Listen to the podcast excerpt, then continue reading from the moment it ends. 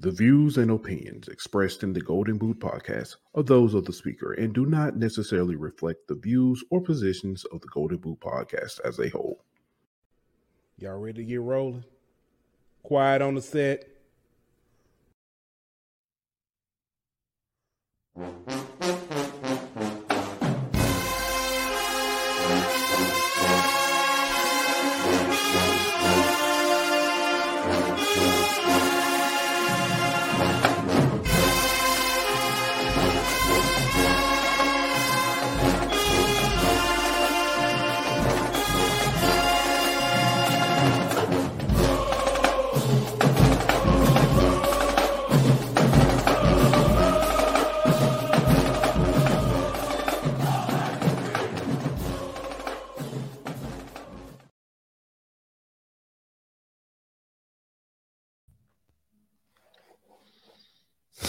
Hey, welcome back. Another hot episode of HBCU Hour. It's your boy Pooh Bell. Got my man Aunt Petty Murphy in the building. What's good with you, my boy? What's happening with it, dog? That much. It's a Monday. Yeah, another another beautiful Monday in the neighborhood. I got blues on my mind. The thrill is gone. That's what's on my mind. That's the thrill is gone today.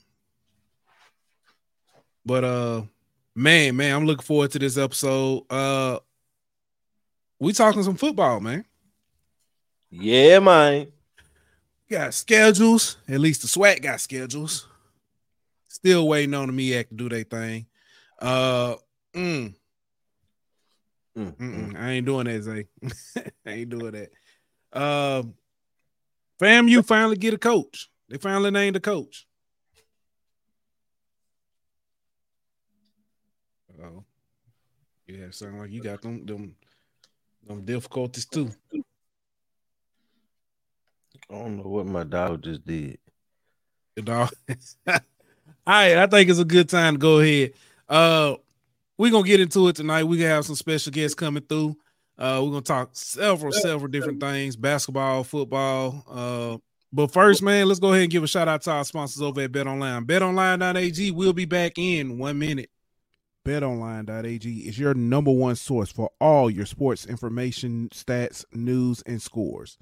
Get the latest odds, lines, and player injury reports for this year's NBA and NHL playoffs.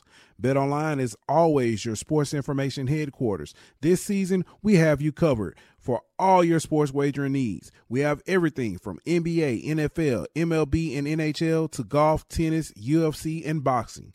Bet Online is the fastest and easiest way to get your betting info, including live betting options and your favorite casino and card games that you can play right from your home. Head on over to betonline.ag today or use your mobile device to get in on the action. Be sure to use the promo code BLEAV to receive your 50% welcome bonus on your first deposit. Bet Online, where the game starts. All right, we are back. Uh, Ant is a dog short. I'm just playing. I'm stop for Peter come get us. Um, No, that's my wife, dog. I can't do that, dog. gotcha, gotcha. Uh, uh, but man, as I mentioned before the break, FAMU has a new coach.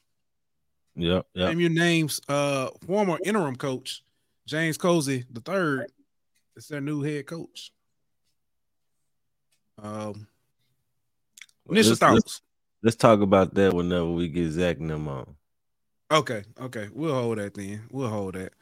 Um, We got some some some uh SWAC basketball on ESPN too, man. yeah, we do. We got uh, is it Alcorn and um, Bethune. Bethune. Mm-hmm. Speaking of SWAC basketball, this is what I want to talk about real quick. Um, been going down over there, man. I wasn't expecting this. Alabama State is hot. I was not expecting that. Um, they have come out and they didn't lit the SWAC on fire. They five and one. Uh, taking out everybody. Yeah, they, uh, Men's side on the men's side, rather that is. Yeah. I mean, only lost to Jackson State, but they've been rolling, man. Uh Grambling men also have been rolling in conference play. They only losses was to Texas Southern. So both of them, both Grambling and Alabama State, to the top of the SWAC at five and one. And then you got Bethune, Southern, uh, Texas Southern, and uh, one other school all right there in the mix behind them at four and two. What is Texas Southern's uh, conference record? Four and three. Okay, because I know they usually don't get going till uh, a little bit later in the season, uh, i.e., SWAC tournament time. They'll go in that thing 0 and 12 or whatever it is and, and, and run yeah. through the you know i'm saying gauntlet. They ain't been that that bad this year. Yeah. They're holding their own, but uh, honestly, Bethune been pretty shocking to me what they've been able to do, being four and two in the conference and uh knocking off Jackson State over the weekend. Yeah. Yeah, that is big. Um MEAC. It doesn't look like uh Howard's gonna repeat. No, nah, they look like having a down year this year. Yeah. Uh they went into uh Baltimore, went to you know what I'm saying, uh took on Morgan State, uh ended up losing that game. Uh so I, have seen Howard has looked they look good to start the season. Gave uh, Cincinnati a run for their money. Actually, I feel like they should have won that game. Um, but since then, they have not been as sharp. Yep, yep. But um, Norfolk State has surprised me coming out of MEAC. Three and one start uh to conference play, right up there with North Carolina Central at the top of the MEAC. Man, and they've been obviously, you know, North Carolina Central is gonna have a good team. They always usually are formidable in in the MEAC year in and year out, but uh, kind of shocking to see Norfolk up there with them. Uh, Delaware State is another team that shocked me um, in the MEAC. Um, they were I know they were sitting on top. I hadn't checked this past weekends. Uh, yeah, they still up there. It's a three way tie, three and one. I was I just hadn't checked they their what they had done uh, this weekend, but yeah, they they shocked me. Um, they losing right now to Central in the first. Uh, well, just started in about five minutes gone in the second half. Um, checking out something else, trying to keep up with this these scores. Um. Mm-mm. What else we got? Um, women's side. Jackson State.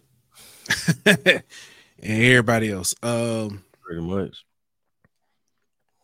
Um, still kind of looking forward to UAPB, you know what I'm saying, playing them, but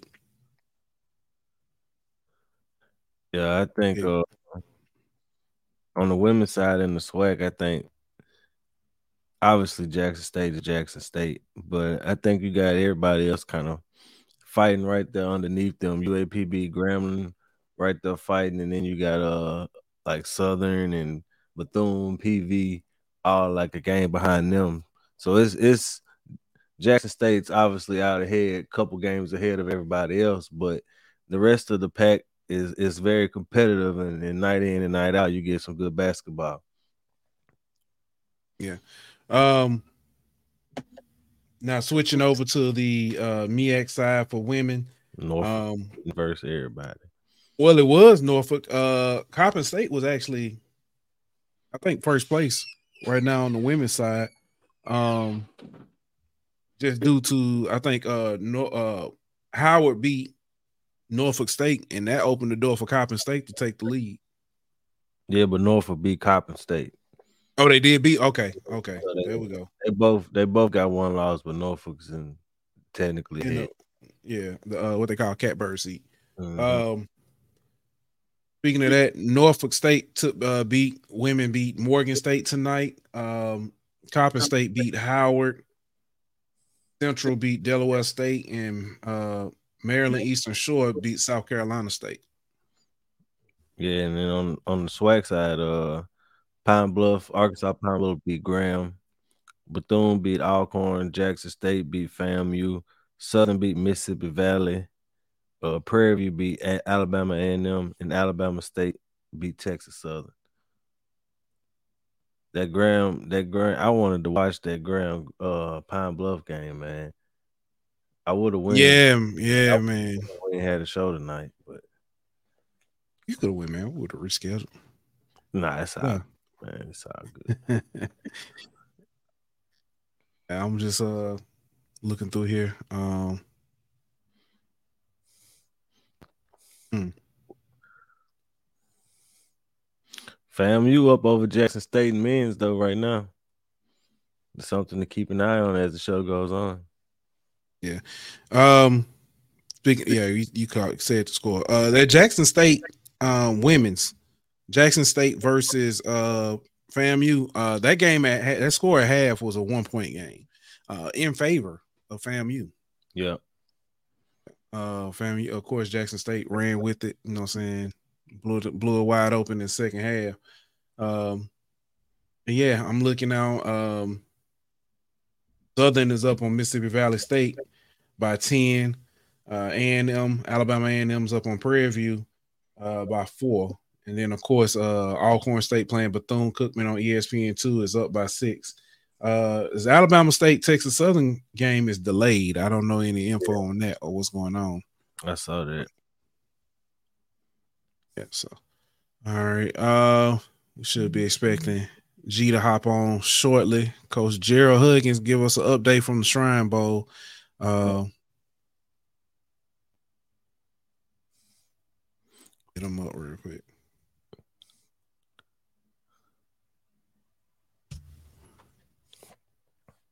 Uh, trying to see. Oh, I hadn't even looked. Um, I don't even know if it's worth looking at.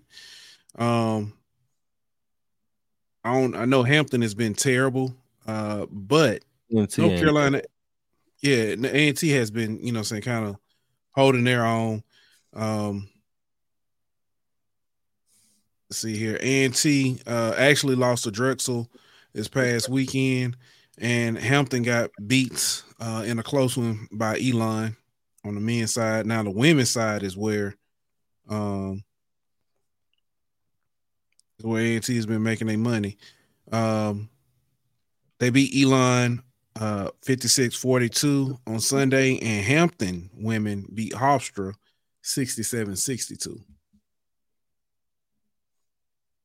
Uh, and then I also got to check with what's good, Coach Green. I just got to check on Tennessee State. I hadn't checked on them either.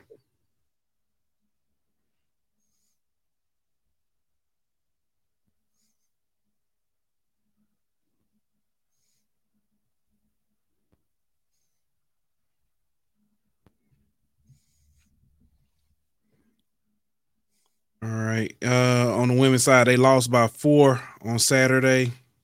As far as the men, look and see what they did. What you talking about? Tennessee State, yeah.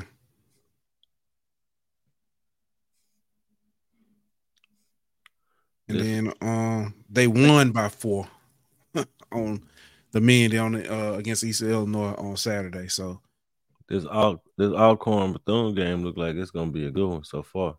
Yeah. Um, I, I've joked um about Reggie Theus and said uh with him being AD, he not gonna fire himself. right. Uh but they you know so they holding their own in the in the uh conference. They four and two in the conference. Yep. Um Alcorn is three and three in the conference. They have not been as uh been as good as they were last year.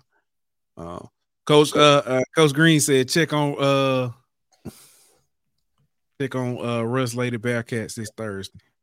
Man, Make sure we do that. I need to send you some film, Coach Green. I got a I got a chick for you, man. I'm a, I'm an inboxer. Hey, I'm I'm doing this. I show I mean put in the time up here.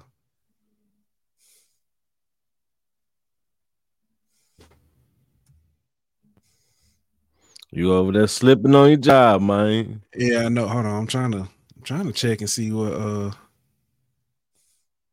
he at, see where he at.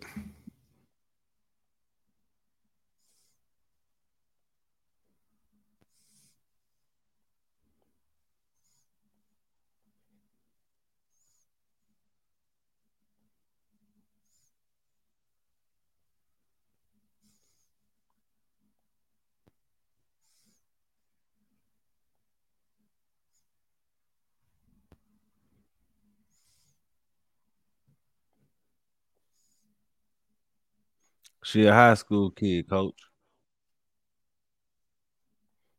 Back to back state champ going for a third. What position she play? Because that's gonna She play uh shooting guard, but she probably gonna play point at the next level.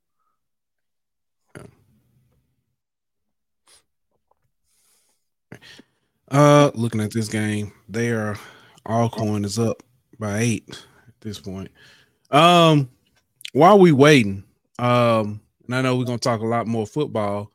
Uh for the second year in a row, we have the Legacy Bowl had a replacement at coach.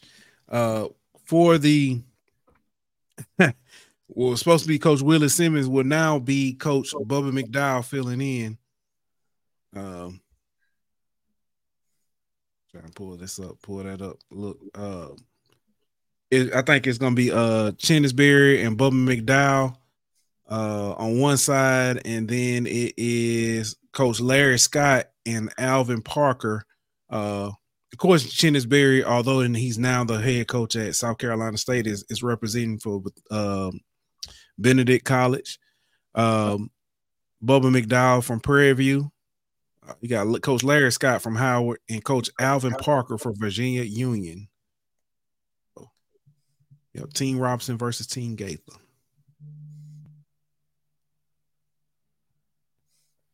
Yeah, that's should be a matchup. Yeah. Um out over at the Legacy Bowl, man. Yeah, it's big, big. I'm looking forward to seeing um what they do. Also, speaking of, I know we like I said, we got Coach G supposed to be coming on. Uh this I think it's this Thursday. Yeah, this Thursday it's the Shrine Bowl. Man, I forgot all about that game.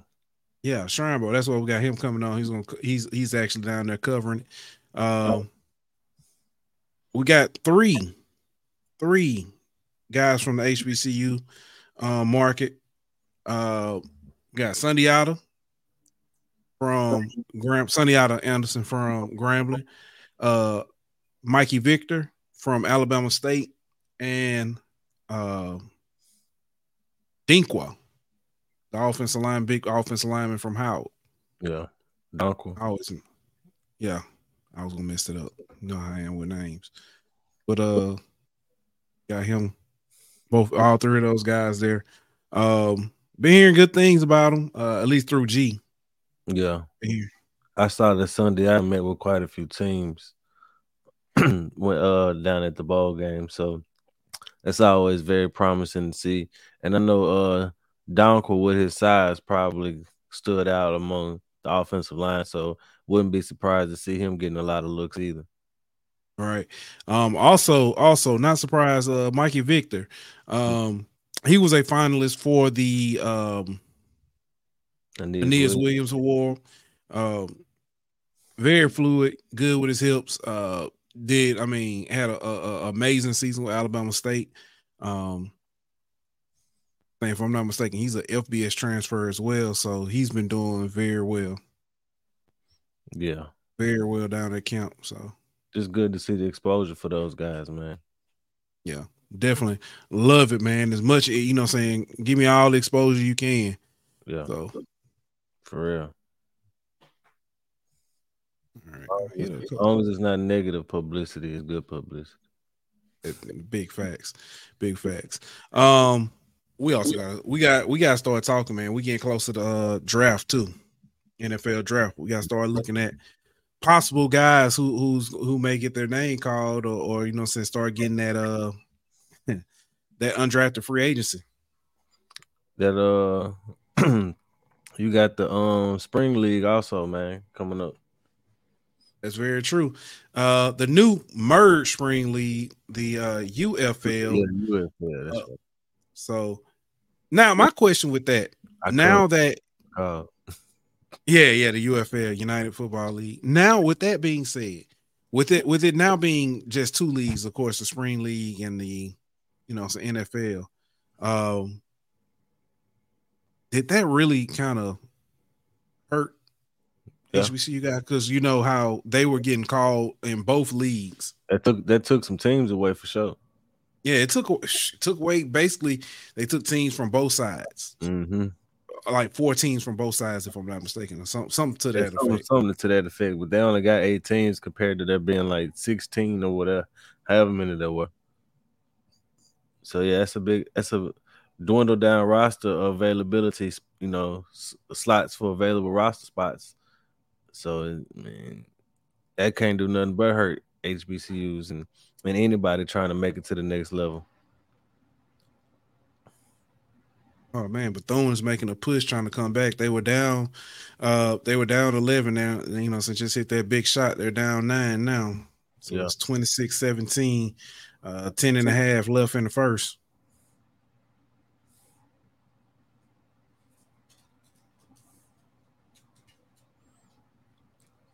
Ooh, It's been a good one so far. big dunk. All right, let's see here.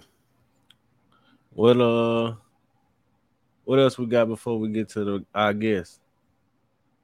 Uh, that was pretty much it. Was the basketball? Um, we gonna wait and talk FAMU with with our guest.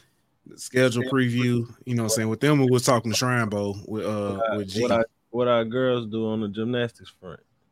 Oh, you know what? I'm glad you said that. Shout out to Coach Asia, uh, Sims Fletcher, and the girls over at Talladega had a great, wonderful um meet on Friday. Uh, she talked about how she they were striving to hit a 190, um, and they hit that 190. Came in second place actually. Um, Southeast Missouri was uh first, uh then it was Talladega and then uh Winona. Uh I think that's what it is. Winona or Noah, Winona. Um I got I can't think of the young lady's name. Uh but one of the young ladies placed uh I think third overall. And I'm say third on the all around and I think like second in beams. Let me pull it up here. But man, it was huge. Uh, uh, a very big victory. You know, not just a quote unquote moral victory. Um,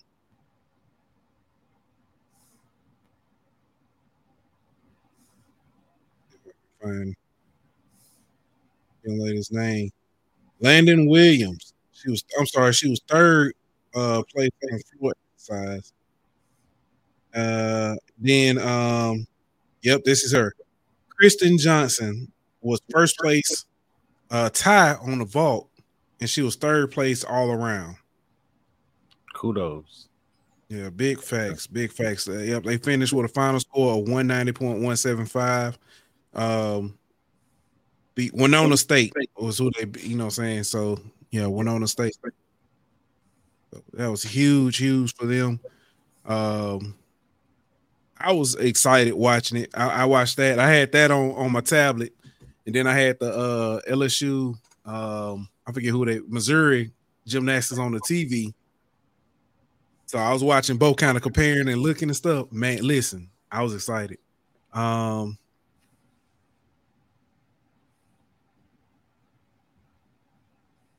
W not the W. What what? I'm stuck on the first word. I guess is what's new on the streets. Oh, what's new on the streets? It's uh Tuskegee, not Morehouse to the MEAC. So I don't know how it's going. Um, I mean, don't know who it is now. I guess we have to wait and see. Could that be why they looking to push You? athletic so fast? You know what I mean? So much and I mean, like getting the lights and stuff at the stadium and all. You know the the push that I, I, mean, it could be. Uh, how, how? I mean, not to be funny, you know, what I'm saying no shot to Erica, but uh, Howard don't have lights at they stadium. They bring in lights, rent lights. I know. I'm just saying, like, but yeah. but no, I get what you're saying. Yeah, but right. like the the push into athletics. Yeah, yeah. that reason, interesting to see. Yeah. But, uh, I don't know. I think if you get that's interesting. I think if you get either one of them, though, you get a big brand, though. You get a big brand. Morehouse, of course, would be a bigger market. Yeah, because yeah, he yeah. doesn't give you. I mean, they give you the. I guess technically the Montgomery market. Technically, I guess. Yeah, but that's not really. But I mean, are they really looking at it for market sizes though? You're absolutely right. If you are, if you the MEAC, you gonna welcome whoever. Or you just looking at it for like rivalry purposes and things like that. Yeah. So who else you gonna bring in? And I guess the, you know saying I felt like Clark was automatic.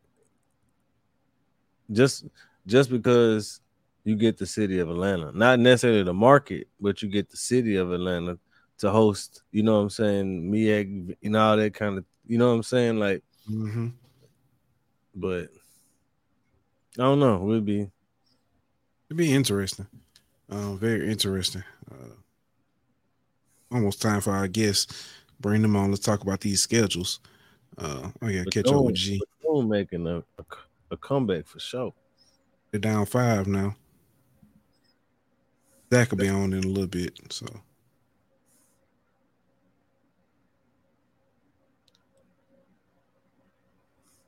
I don't know who else you would bring in though. To me, I mean, would you bring in a Virginia school? Virginia State, Virginia Union. I felt so. I felt like the school that was probably most ready was South Carolina. No, I'm sorry, not South Carolina. Uh, uh Benedict. Facilities wise, you know, um, but I don't think that I don't know if they necessarily ready now that Coach Berry's gone. I mean, the facilities didn't change, but I mean, I don't think the coach really matters. You know what I mean? Like, that's true. I think but it more, go ahead. I'm sorry. I think it more so matters like how vested your administration is into athletics. You know what I mean? So I feel like Benedict, they got the right mindset. So I think they could they could make that jump no matter who the coach is. But I just don't know if they want to make that jump. Right.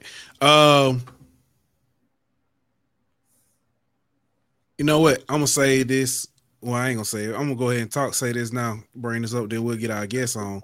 Because Green say they need enough teams to have a North and South division. I don't think you do. I don't think you need because you just keep it divisionless. So we've seen like in the SIAC, they keep it division. Yeah, the SIAC they got a million schools over there, and they keep it divisionless, and every game matters. Every game is a playoff game. Yeah. I say keep it divisionless too. Just add two teams. All right. Let's go ahead and get our guest on. Bring it back. One of the hottest names in FCS football, our good man, Zach McKinnell.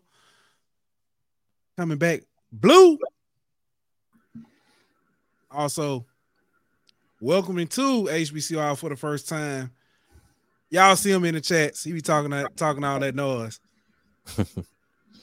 Mr. Lionel Mosby from from uh PV versus everybody. Fellas, welcome to Appreciate y'all, man. What's happening with, with my guys, man? How y'all doing? Yeah, chilling, man. Excited. Zach, I had a good joke for you and I forgot it. And I, am disappointed in myself because I had a good one for you. I was gonna tell everybody that uh the reason why um you, something I forgot. I, am gonna think of it later on. It's gonna be after the show. It ain't gonna be funny no more. I'm gonna be mad. Mr. Lionel, man, good to meet you. Glad to have you on, man. Thanks for joining us. Yes, sir. Yes, sir. Uh, doing good, man. I see you bringing you know I'm saying? You bringing people down to the Houston area. You know I mean? You didn't slide them down to check out Prairie View, though, but it's okay. I, I, I see you. I, see you, though. I, I appreciate that. I, I do want to say this. I, I, I put this out there. we reached out to some HBCUs near and far, and nobody nobody bit. Not one school bit. Mm. Unfortunately, it was the HBCU in Boulder, and I told them we weren't going there. Oh my goodness.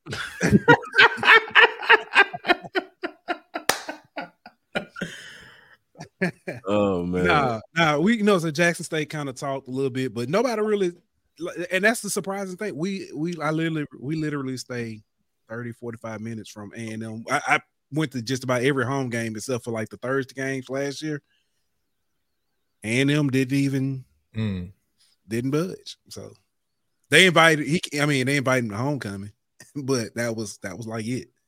So You miss hundred percent of the shots you don't take, right? That's what Jordan Hey. said. That's facts. yeah, big fact.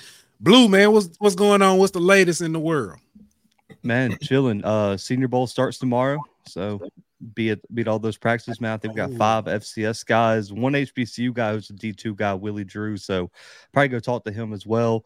But man, um, I wish I would have been able to make it down to the Shrine Bowl. Had some stuff come up, wasn't, wasn't able to make that. But I know G and all those guys are doing a heck of a job covering it over there, man. But now it's just the draft. Hopefully, we get some names called. But from what I'm hearing, until day three, it's not looking too hot. Mm. Mm. Mm.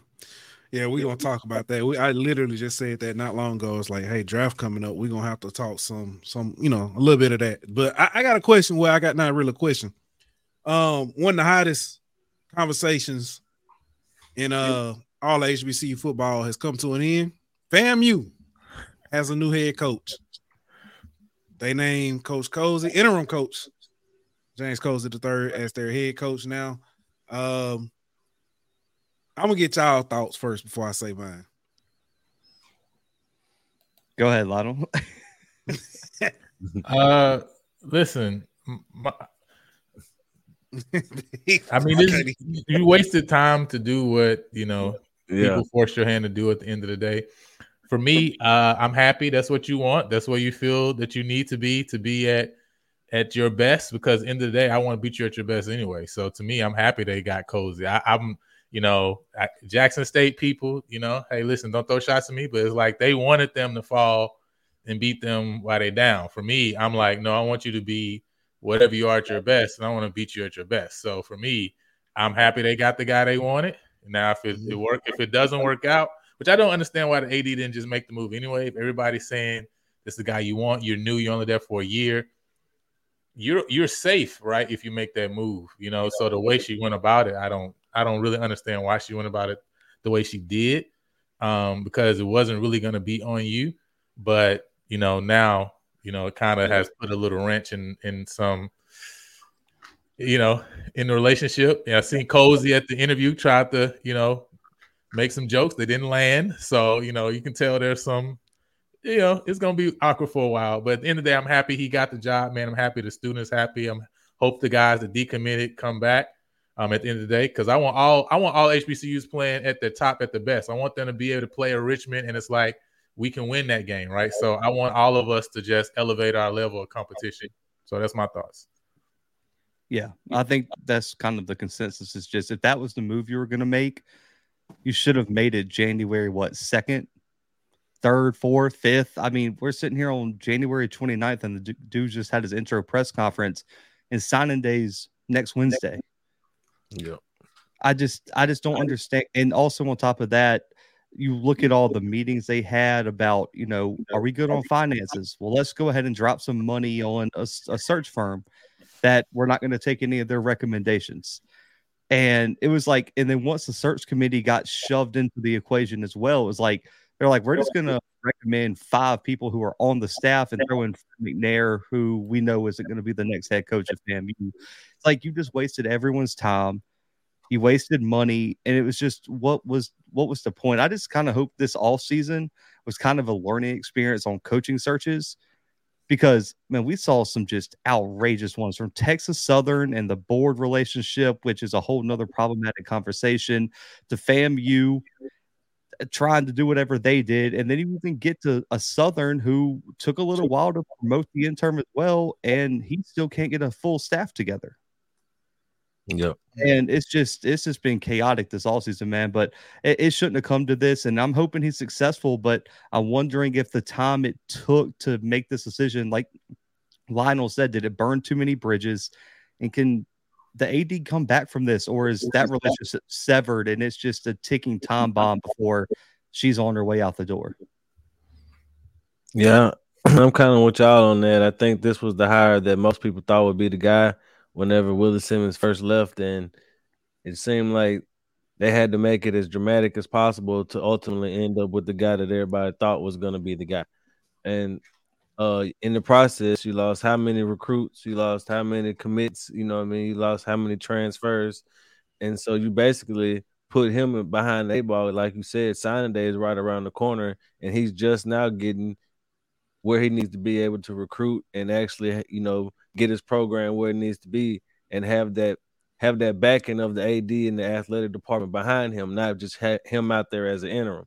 So I think ultimately, you know, it it did it didn't really make sense like everybody said, but I think it it kind of was a, a power struggle at the top, and ultimately politics played played out, and that's what made it so dramatic. But I think uh, nobody would have thought that Grambling coaching search would be like the cleanest, smoothest coaching search of all the the possible SWAC coaching searches this year, because everybody in Grambling was wondering what the hell was going on because he said seven to ten days, and it took him a month.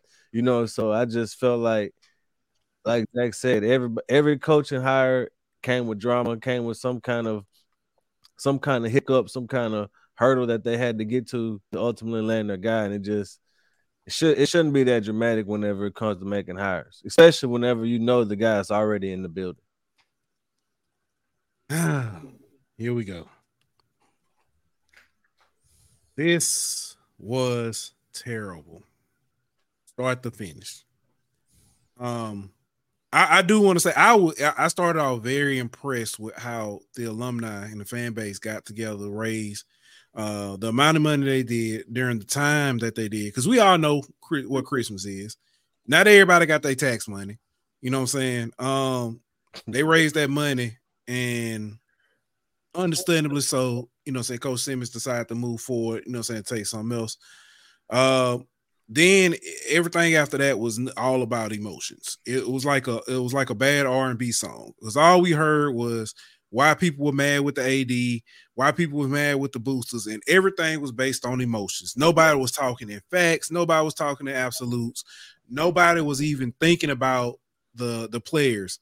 Um, they got mad. It, it, I think it started off when she uh when AD Sykes uh mentioned wanting to bring Coach Gibbs in from Fort Valley State. And then all I heard was feelings. Oh, 2019, he was in a fight with us. Oh, and it was just like that. You holding on to that? It's like, you know, so I don't think he's qualified. He's a D2 coach. My God, come on, you know. I, I drama, man. The drama. Funny part, the, the funny part is Colzie was a D2 coach. His only yeah. head coaching experience was at St. Mary's, right? I'm glad you said that. Let's look at his resume. Uh, he, he began his, put his resume career. up on FAMU. Yeah, yeah. Uh, athletic page. Yeah. Yeah, that's on. It, it's they, you know, I'm saying he became a, a, a coach in 2002. Um, he was assistant DB coach at FIU. He was a grad assistant at Florida State from uh 04 to 06. Uh, in 07, he was the special teams coordinator and DB coach at Valdosta. Um, in 2008 to 2011, he was assistant head coach and defensive coordinator at Western Georgia. 2012, he was the South Arkansas special teams recruiting uh, special teams coach, recruiting coordinator, and DB's coach. In 2013, he was at Simon Fraser in Canada. He was the defensive coordinator and DB coach. 2014, he was at Coffeyville uh, Community College. He was the special teams coach, recruiting coordinator, and DB's coach. In 2015, he was back in Canada at British Columbia, defensive coordinator and DB's coach. From 2016 to 2021, he was the head coach at St. Mary's in Canada. Um, looking at this, he had uh, two two winning seasons. He lost in the Loney Bowl or Lonnie Bowl. Um, those both of those winning seasons. Everything else was yeah. downhill. Um, and then 2002 he came to uh FAMU as the DB coach in 20. I'm sorry, I said two, uh, 2002, 2022. He was the uh, DB coach at FAMU, and 2023 last year he was the assistant head coach and DB's coach. So he does. I mean, he has a, a seems like great knowledge of the game, but as you said, Zach, his only coaching experience as a head coach is at you know St. Mary's in yep. Canada. Yeah. Um, Will Davis said, um, AD did not engage DSOs in the search. Big mistake. Help me out. What's DSOs? I'm missing. Just like the big money people, pretty much. Oh, okay. Okay. Yeah, I mean, all the all people who. that- go ahead. Oh no, I was about to say no. good- Yeah, he's right, like all the organizations that really have a say or any power. All, all the people that pretty much raise that money to keep Willie Yeah. didn't talk to any of them, which was a mistake because I mean, and uh, Pooh, you guys will cover Power Five. If LSU was going to make a hired head coach and didn't talk to no boosters, didn't talk to no big organizations. We all know what would happen with that one. Yeah. Right. I mean, it's their money ultimately. You know what I mean? You you let them know where their money's ultimately going. So uh, okay, so Will Davis said if Gibbs was so good, why didn't Alcorn, Southern, Grambling, or South Carolina State hire him? Well, he's good enough to take over championship program. Great question. So I do want to address this. We talked about smooth coaching, you know, I'm saying hires. Alcorn probably had the smoothest. McNair now announced he was um he was leaving at like 10 by 11 30 before lunch. They, you know, I'm saying they said, Hey, we ordering Subway. What y'all want? Oh, Coach, you know, saying Coach Thomas, you it. Congratulations. Um, Southern, so now South Carolina State. I'll go to South Carolina State. South Carolina State wanted Chennis Berry. They, they, you know, what I'm saying they full court press and got them. Southern and Grambling. It's no secret that Southern was going all out for uh, Coach Berry. Um, they swung and missed, and then from there, I, I don't know what their coaching coaching search was from there. Uh, direct support organization. Appreciate it, Will. Uh, Grambling. I don't fully know that. I do know they went to the players and stuff and talked, but you know, as far as saying, you know, he's he's good enough, you know, saying why he they didn't look at him, I, I don't know if they didn't look at him. I you know, to be honest with you, I, I know what we I know most of those teams, well, actually, outside of Alcorn, the other three teams all looked at one guy.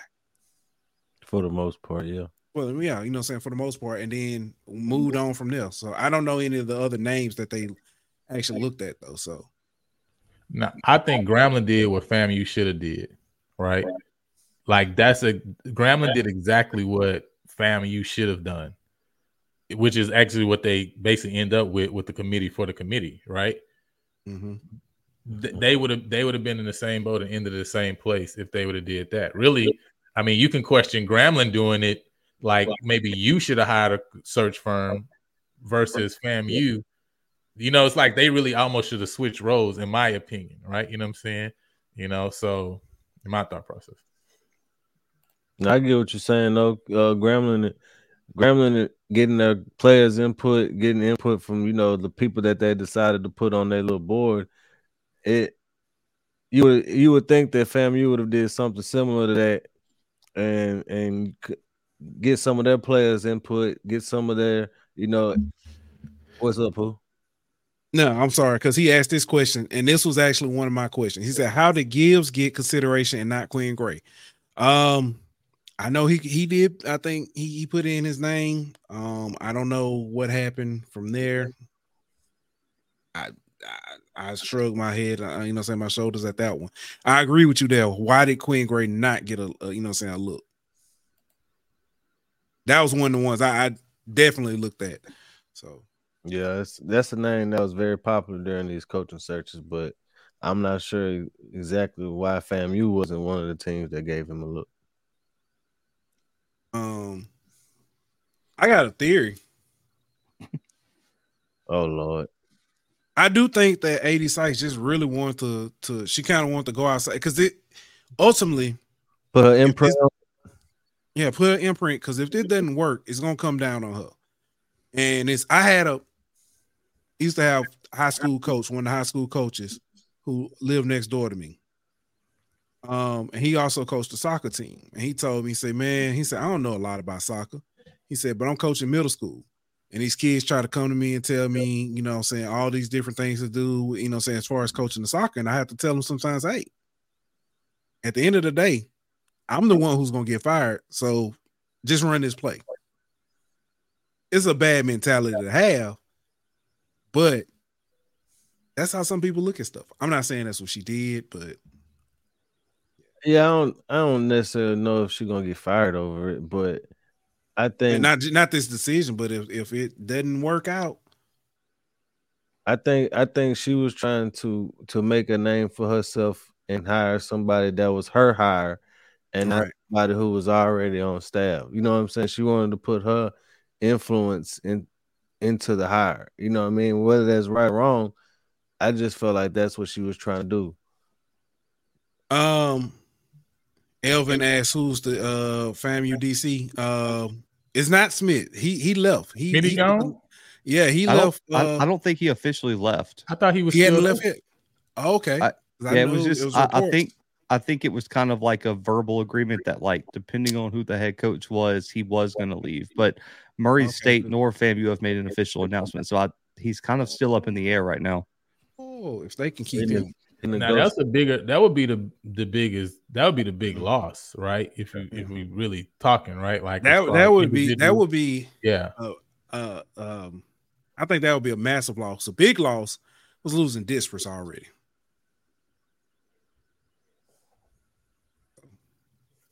He he him going to to, to Boulder. So I, I might have a controversial opinion on that. I don't think that's as big of a loss as people are making it. Mm. mm, I think I, I really do think there's a handful of programs in the SWAC that sell themselves that Yeah. it isn't hard to be a recruiting coordinator, and FAMU's one of those. Mm. I don't think it. I don't. I, I really don't think Devin Rispus was just like this unquestioned, like can't replace person on the staff. Like I think Ryan Smith is a would be a way bigger loss than Devin, because as long as you get someone who can recruit with the resources that FAM has, with the state that they're in, with the branding that they have, man. I listen. Anyone can recruit at FAMU, and I just don't. I don't think Devin's as big of a loss as people are making it. that's that's that's very fair. a good point. Very fair. Yeah. Um well fellas, I don't want to stay on on FAMU too too much longer. Uh tonight, uh Will Davis getting he already blood pressure getting up. He, he getting mad at us. You know what I'm saying? He he already he already got, you know what I'm saying, U-Haul reservation. Well, but, but, but man, let's talk uh schedules, man. Uh 2024 football schedules. Um we know that the SWAC put out the, the their schedule. Some of the schools that already started leaking them. Um the SWAC started putting out theirs um and just kind of releasing. And I do want to go over. I'm gonna put I, I've got all the schedules. Um, I don't think all the teams have their information fully input, but I do have all the schedules. Um, and I don't necessarily want to go deep dive into each schedule, but I do want to point out uh which schools have like interesting matchups and you know saying games that you know saying may interest you, you know saying at least on paper right now. Um so with that said, first up, man, we got let me let me get this ready. First up, we got Alabama A&M uh, taking on Auburn to open the season. Then they got Kentucky State. Then they got Fayetteville State. Then they got uh, Austin Peay. Then they got FAMU, Jackson State, Bethune, Alabama State, Southern, Arkansas Pine Bluff, Grambling. Yeah, Grambling in, in Huntsville too. Then they got uh Mississippi Valley in Itta Bena. Mm, it's a lot of losses.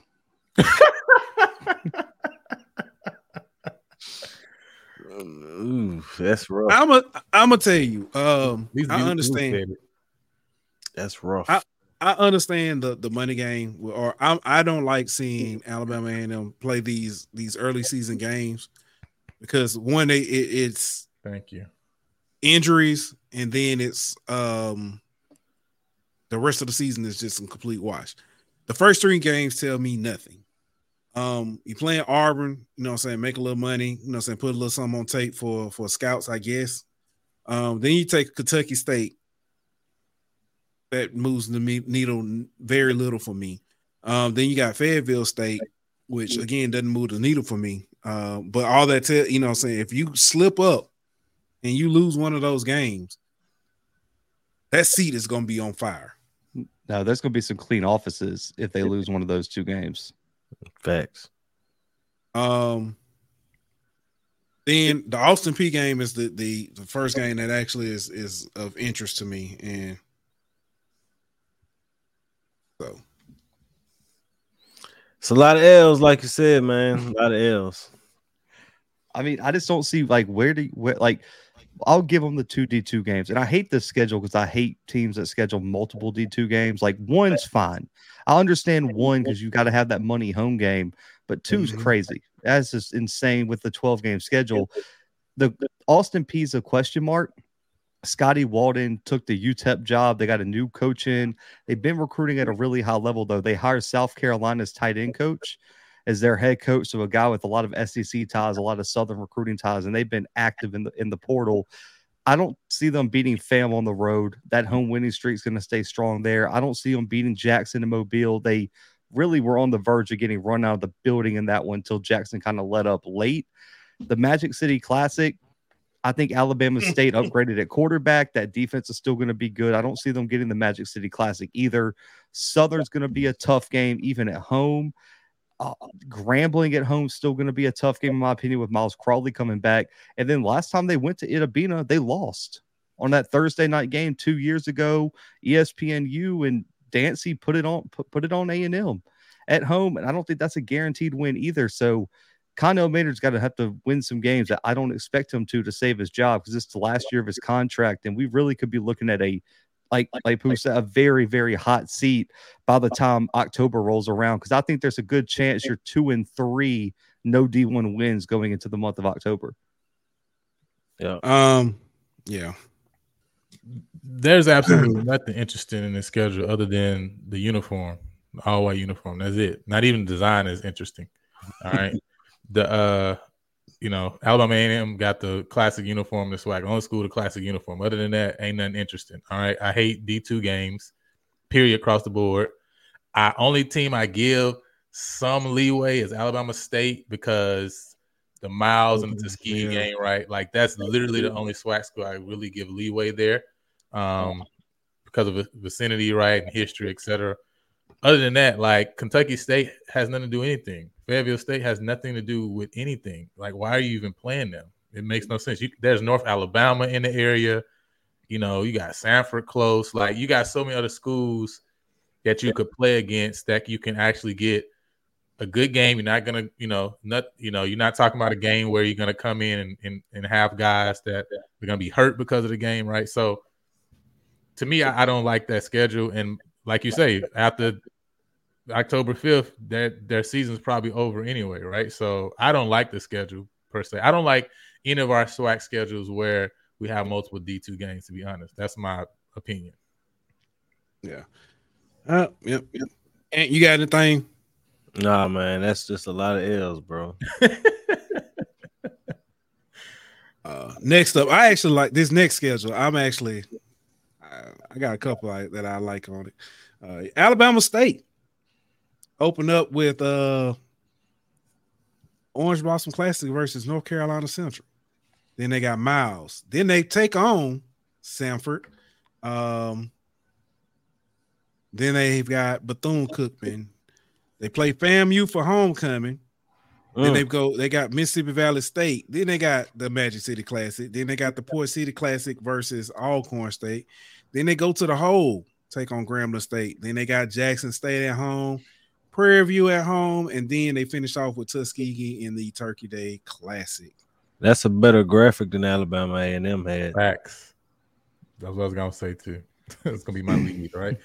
Uh, I, I, they have an awesome schedule for them, right? as far as having the opportunity, if you're talking about a year where they really believe like, hey, this the year we can win the East, right, and make it to the SWAC championship game, possibly Atlanta.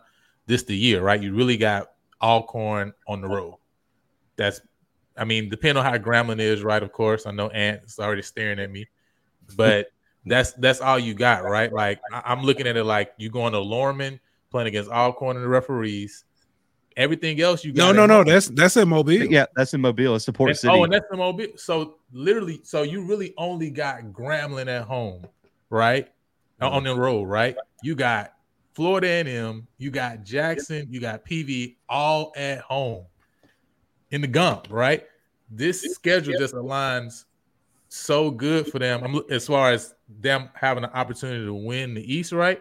And then, yeah, I mean, you got North Carolina Central, you got Samford on here, so those are two great games. So it makes the Miles and Tuskegee like, you know what I'm saying? I, I am okay with that based on the history and stuff.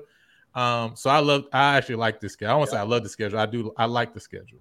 I put yes. it to like this though. My bad, Zach, but this this is gonna be this is gonna be a team that if they don't make the celebration bowl, we're gonna look. I, I know what you. We're gonna I know what you're like, say. They could have made the playoffs if they didn't have them two D twos on their schedule. Mm. No, no, no. I'm gonna say you, they, even they, with can't the make the playoffs. They they can't yeah, because, because of, of the, the Turkey Day Classic. Oh, okay. Yeah. That's the same week as the playoffs. So that like Oh, Alabama State, Okay. Southern, and Grambling, no matter what they do, they're ineligible for the playoffs because they play that same week. I forgot about, I forgot about that. Yeah. So That's the only reason why. But I, I, and I that was literally what I was gonna say. Them D twos would kill it though, bro. The, the way, so I'm telling you you. got Central. I mean, yeah, miles and stuff. But if you if you if you if you run the tape, if you run well, I say run the tape. Say you run the tape, you lose to one of these games. Say you know, saying you lose to FAMU, right? This schedule, the the strength of this schedule, in my opinion, I understand you got the two D twos, but the strength of you know, saying you're beating Central, you're beating Samford, um, Grambling, Jackson State, Prairie View. I think they, they at least would have had a chance for at large. At least a chance. If you take the Tuskegee game off, maybe. But with two D twos on the schedule, you wouldn't have had a chance. yeah, They'd be it would Uh, have been tough, especially because Samford's probably not going to be voted to win the so. Like you would need Samford to probably go on to win the SoCon, and you would need Central to go on and win the MEAC, which they possibly could. I mean, Samford won the like competed for the SoCon two years ago. Last year, they took a massive step back, missed the playoffs, and they're losing hires at quarterback. They're losing their number one wide receiver, losing a lot. Of, I have no idea what Samford's going to be, and that that could be good for Alabama State because that could be a very winnable game on the road with Samford bringing in a new defensive coordinator, losing the starting quarterback. There's a lot of questions. I mean, I don't mind the schedule. Like Lionel said, like the two D two games for Bama State are always going to be a given. They're going to play those, but at least they schedule two tough out of conference opponents to make up for that. The only issue I have is just financially. Why wouldn't you make Valley your homecoming game? Because the FAMU and Jackson game and the PV game are going to sell itself. Yes. Sell the Valley game by making it homecoming.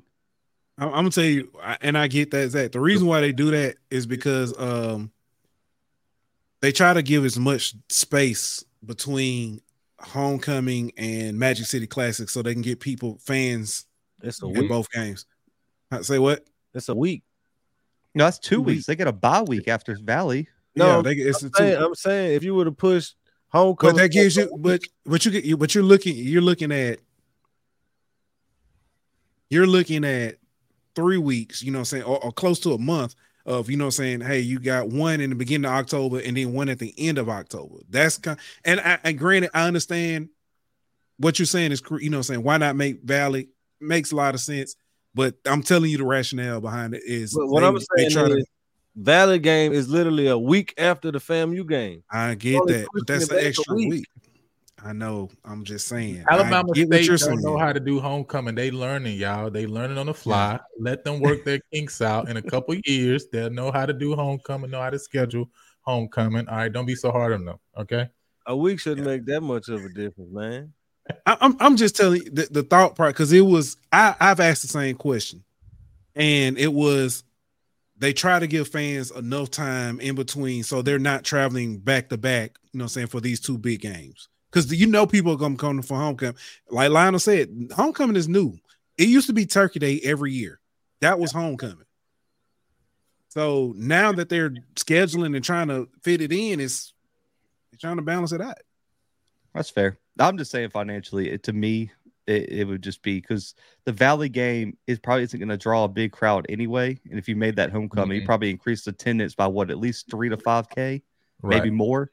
It's Right. only a week later, man. I agree, I agree with you though. At the end of the day, I do. I'm being funny, but I do agree with you. I think they Valley would have made more sense. Now, I want to say before you move on, right? Mhm.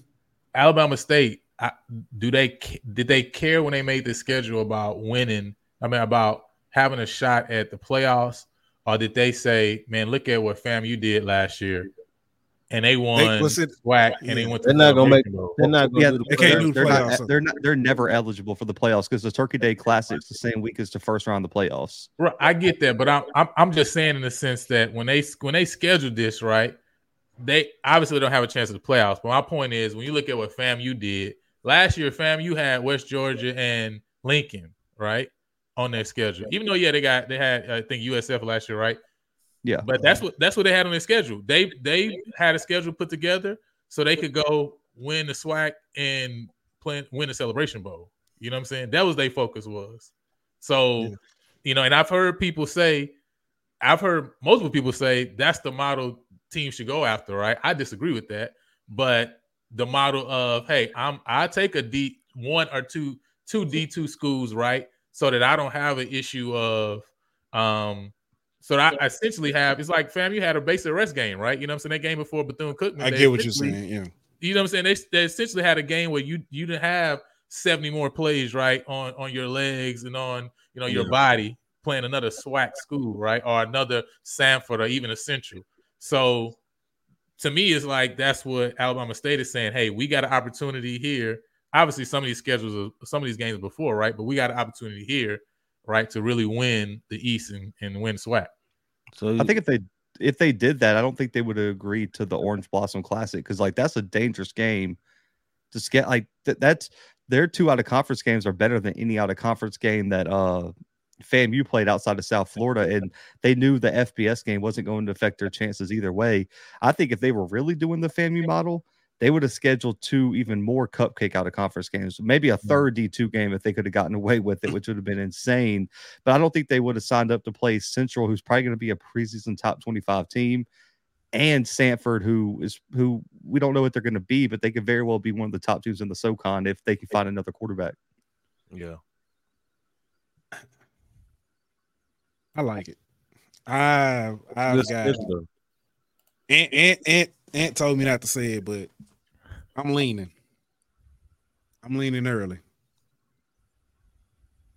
Just saying. Just saying. I want to make sure I put it on wax. All right. Next up, I'm gonna hold you to it if you keep on. If, if you putting it on wax, you don't need to be leaning. You need to be putting it on wax. well, I, I already said it. Aunt told me I can't say it though. I shouldn't do that to them. Said it's not fair to them. Okay. I said it. Um. Next up, Alcorn ain't out. At least I couldn't find a pretty graphic they had, so I had to go get what I could get. Uh, their schedule. They got UAB. Uh, actually, this was Alabama State was taking on UAB. Um, but it didn't make. I found out it didn't make sense financially for them to play UAB and uh the the uh, Orange Blossom Classic was you know, I'm saying a better better for them financially. So that's why they ended up there. Um, so it's U they're taking on UAB, then they got Vanderbilt, they got McNeese, then they got Valley, UAPB, Grambling, Southern, Alabama State. Um, it says Lorman, but that is the um that is going to be the uh Port City Classic. Um, then they got Texas Southern, they got Prairie View, and then they finish off with the Soul Bowl. I got the same problem with this that I got to get with uh uh Alabama and them opening up with with UAB and, and Vanderbilt. I mean, t- I mean, at least it's Vanderbilt, but that's my my only issue with their schedule. Honestly, I like that McNeese game though. I do. I Yeah, wish they beat they beat them last year, so yeah, why why- not try to make it two in a row? Yeah, but at the same time, it's a it's a non-conference FCS game that they they went with another FCS school instead of going D two, you know, I mean, and, and, going that route. So I like the fact that they still went non-conference and put put a put a team on the schedule that is going to give a good matchup. Yeah, Alcorn. I mean, the last couple years have has scheduled well. You know, they I haven't remembered them scheduling too many games down D two, right? You know, so I've yeah. I've liked Alcorn's schedule overall of what they've done the last couple years. I do. I mean, I agree with you. I I would have preferred if, you know, if they're gonna play, you know, I, I prefer maybe a Sun Belt team instead of Vanderbilt, right? I understand it's two checks though at the end of the day, right? You know what I'm saying? But maybe mm-hmm. like a lower level Sun Belt team or something like that. Um, to me would have been better. But uh, but I'm I'm not mad at the schedule either. You know, I'd rather this than two D two games. Yeah, I agree. I agree. Um, anything else on this one? We can move on. Yep. Next up, we got Bethune Cookman. The graphic threw me for a loop. Therefore, yeah, the way they organized this was crazy.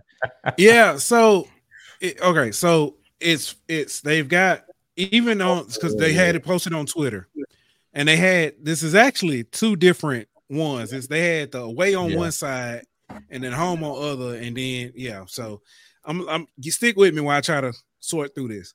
They start with USF, mm-hmm. then they got Mercer, then they've got um is that Western, Western Michigan? Michigan? Yeah. Okay. Then they got Clark, then they got A and M, Alabama A and M. Nope. No, I'm sorry. No, they Alabama got Clark, State. then at Alabama State, yep. then Alabama A and M, then Mississippi Valley, yep. then Jackson State for homecoming. Mm-hmm. Interesting. Then they got Grambling, then they got Southern, then they got Texas Southern, then they got the Florida Classic to close it out. Pretty much. I, I see at least two dubs on here. They're gonna win the last one. I will. I, I, will. I will say, like they, their, their schedule plays out pretty well, right? I mean, Southern's their only tough mm-hmm. road game, really. And you look at they get Bama State at home, Jackson at home, Grambling at home. The Florida Classic's always neutral site. They get their toughest FCS out of conference game at home as well at Mercer. I mean, the toughest road trips by far is Southern, and that's a cross divisional game as well. So this I don't know what Bethune's going to be. I think they're probably one of the teams that is kind of this is kind of the year they either take that step or they stay in the bottom of the East un, under under Raymond Woodie. But if they can take that step forward, this schedule's set up for them to knock off somebody, and I think that's going to be very interesting with the, all those games at home. Yeah, I agree with you. Just just the update. Uh Bethune just with a monster duck just tied the game with uh with Alcorn at 45, 1655 left in the second half. So right, back to the to the schedule.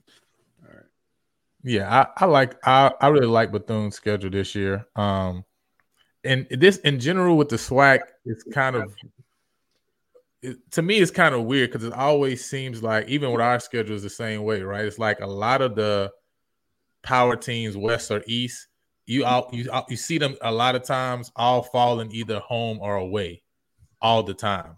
You know, I wish the SWAC would revisit how they just how they did the home and away. You know what I'm saying for with the teams, right? Because you know, to me, balance it. Yeah, to balance it out. You know what I mean? Because even with us, right? I mean, we'll we'll have Southern away. You know what I'm saying? We'll have we have Florida A and M away last year. We had Alcorn away like like all of the all these power games are away. Like this year, we're gonna have all of them at home. It's just just kind of like Alabama State schedule. So I wish the SWAC would do a better job of mixing those up so you wouldn't have it land, you know, like this. Beneficial for Bethune, obviously, right? Because last year they had to go to Jackson, had to go to Alabama State, and had to go yeah. to, you know what I'm saying? Like, so beneficial for them. But um, yeah, and I think they're gonna definitely be a better approved team.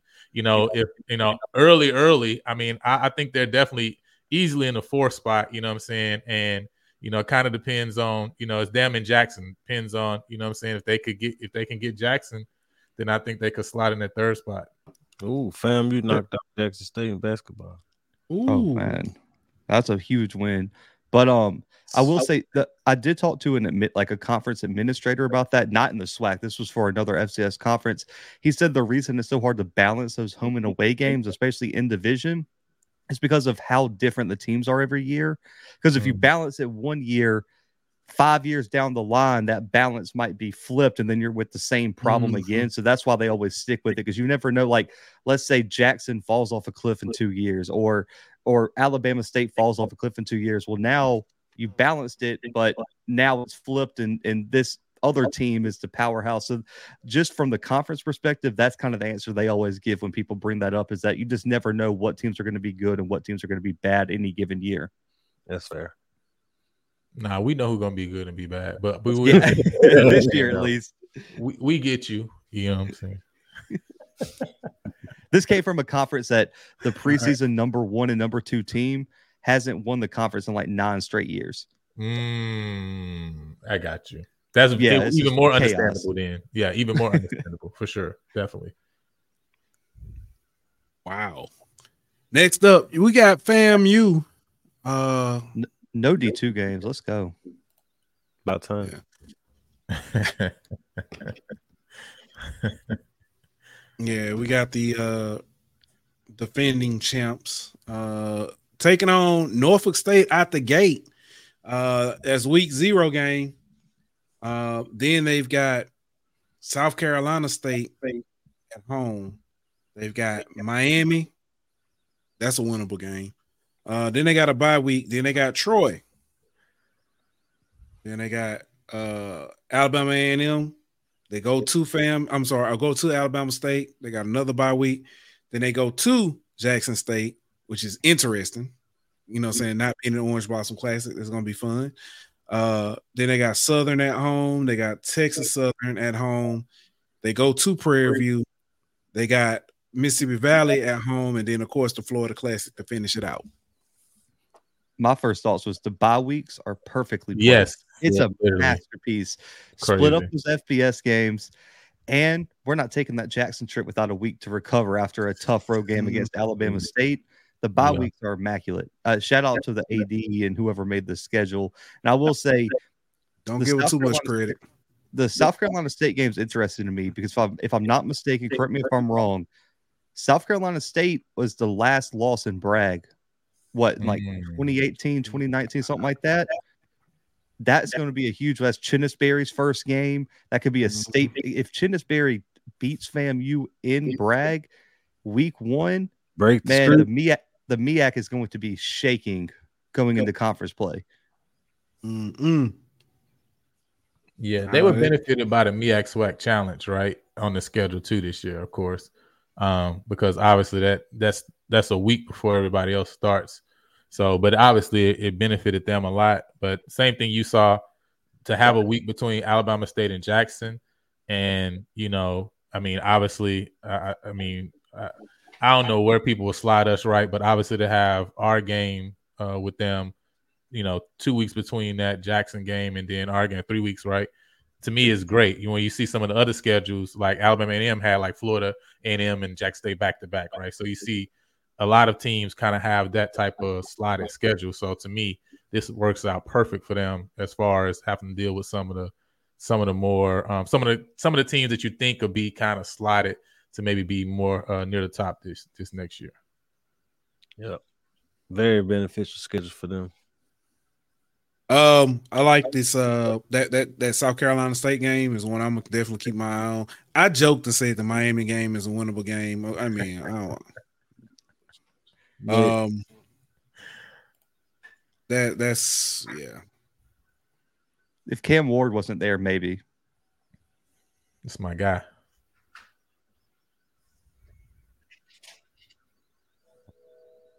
All right, next up, Grambling. Grambling has uh interesting schedule as well. It's down here. Uh they open up with uh ULL LLLLL Raging Cajuns. They got to get as many L's as they can. Uh then they got Tuskegee coming to the hole. Um then they've got uh UT uh Texas A&M Commerce. They got Jackson State uh, in the hole. Uh, they've got Prairie View in the State Fair Classic. They've got Alcorn State at home. They've got uh, UAPB at home. Then they go to Texas Southern. They go to Bethune Cookman. They go. I'm sorry. They they bring Alabama State home. They go to Alabama A&M and they finish off in the Bayou Classic. Um, um, I know we talked about the D2 schools. I actually like having, you know, saying seeing Tuskegee come to the hold. That that's gonna be interesting as far as you know. The I, I mean, granted, the game might, itself might not be, be that good, but the history and stuff that's gonna be a, you know, saying interest of me. Yeah, it's gonna be a good one for sure. and they canceled it out by scheduling a, a I think an interesting out of conference game. Maybe not interesting for like other SWAC fans who don't pay attention to the FCS, but Texas A&M Commerce year three of the transition to FCS, they've slowly been getting better. Second year head coach there. They got some offensive talent. We'll see defensively what they are, but that's a winnable road out of conference game. And when we talk about the SWAC schedule, only one D1 out of conference win last year, if I'm not mistaken. Two, McNeese and uh, South Carolina State, uh, Jackson, Alcorn State getting those, but that's a huge one. And also, too, they get all their big conference games at home. Uh-huh. I, I, like it, or neutral site at least, because uh, they're used to going to play PV in the State Fair Classic. They're used to the Bayou Classic, but Alcorn at home, Bama State at home, Jackson out of conference, quote unquote, but is still at home, and that'll be a big win just in terms of his history of that rivalry. So I don't mind this schedule. I just also hate scheduling out of out of conference games with conference opponents. Bothers yeah. me, but that's a whole nother conversation. Yeah, I'm with you on that. I understand it though from a money standpoint. Um, it's going it's going to bring you some some good gate at money at the gate. So I'm all for that. But uh, I'm with you, Pooh. I like the Tuskegee matchup for the history of it. Um, yeah, that getting them down in the hole is is another good money game because of the history. That's a uh, a good scheduled game there. The ULL game is I mean, not really a big deal to me. It's one of those they could have put a bigger FBS opponent on there, but I like the fact that they didn't have, you know, a, a SEC or a Big 12 type school. They went with a smaller FBS school. And obviously, like uh like Blue said, all of your tough games are at home except for that State Fair Classic and the Bayou Classic, which I'm pretty sure Prairie View is gonna want some revenge after finally losing the Grambling in that State Fair Classic. But all your rest of the games are at home, and if you can't go on the road and take care of some of these Texas Southern without Andrew Body or you know Bethune Cookman or Alabama A and M on the road, you're not going to be SWAC champions anyway. So I think that uh they had a very advantageous schedule for Gram this year. Uh, is that Tuskegee game a preview of a SWAC MEAC challenge in the future? very possibly. Yeah, uh, I I pref- I don't prefer playing Power Five schools at all. To be honest, right? My preference is to play um, Group of Five schools, right? So you know that's my preference. So I love the ULL game, um, love the Tuskegee game, obviously, and then Jackson. You understand, right? It's just an issue of schedule at the end of the day because some of these games really you want it to be a game that's there every year. So it's kind of hard. You know what I mean? Um, they weren't gonna play them in a couple years. Uh, I do want to because I keep hearing y'all say that they have all m- most of their games at home. Um, Prairie View and Dallas is a road game for Grambling. I don't know. I don't know why y'all. Are, I don't understand what y'all are talking about. There's always an away game. We bring we bring the most fans to Dallas. Our biggest alumni base is in Dallas. So just I just want to make it clear that's an away game. Y'all won an away game last year. Y'all gonna have to win an away game this year. I don't care what color you wear. You can wear dark. You can wear you can wear red or yellow or whatever all the colors y'all got. You feel me? You know what I'm saying? It's an away game. So I just want to make it clear on the on the Golden Boot podcast. This that's an away game for them. That's right? that's cool. That's cool. It'll be a away game. We'll win another away game this year then. Away game. hey, hey, I do want something else I do want to point out um about this schedule, and it's it's just something subtle. Uh last year Grambling, I think they had went like a month with it before they had their first home game or something mm-hmm. crazy like That's that. True. Yep. The balance of having yes. away, home, away, home, you know, away. away I mean, home. You know, Five home games is lovely, yeah. man. Yeah, Yeah. that that in itself, you know, what I'm saying is, is big. So, um, yeah, yeah, And- and, and- and, and I- then not just that, having what's that, five, six, seven games in this in your own state. Mhm. I was gonna say, and I'm happy to see this. I was happy to look at the schedules and see a lot of schools with six home games, right? Because this is not usual for SWAC schools, right? I'm I'm happy to see that we didn't take this extra game, right, and just go on the road again. You know what I mean? Because I think we need to continue to try to, you know, I think we need to continue to to value right playing games in our own stadiums, right? You know, what I mean, we always have so many um, you know, classics and things like that, right? Which is understandable. But man, there's value in playing games on campus at home, right? So Yeah, it is. It is. All right, next up, we got Jackson State. Well, I can't read it. Hey, that's I didn't make it. Um, I'm just saying. Uh, I feel on, like I'm I messing over here. I can't see that. All right, so they start off with ULM. Um, then they've got Lane College.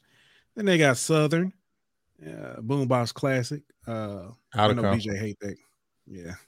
Um, you got Grambling, you got Texas Southern, you've got Alabama A&M in Mobile, you've got FAMU, you've got Bethune Cookman, you got UAPB who are homecoming, you got Valley, and then you got Alabama State in Montgomery, and then you finish off with the Soul Bowl.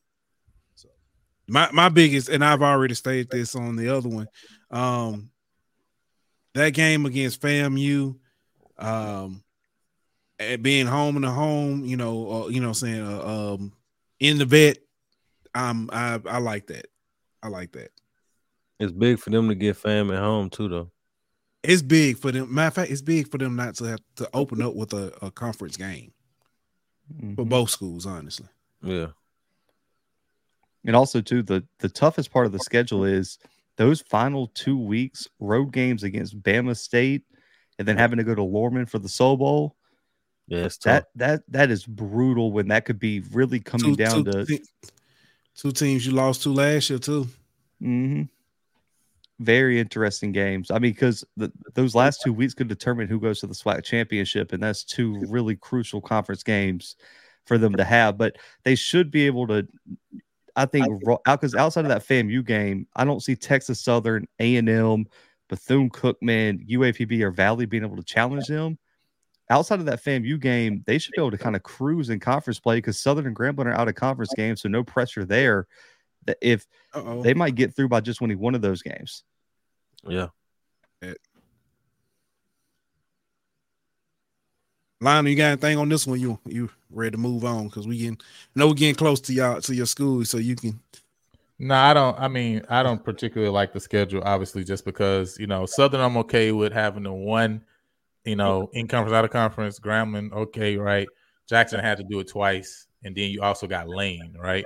Like if you're gonna do it twice, to me, I like the ULM game, but then don't schedule Lane. That's my only issue. Other than that, though, I think I, it's laid out well for them.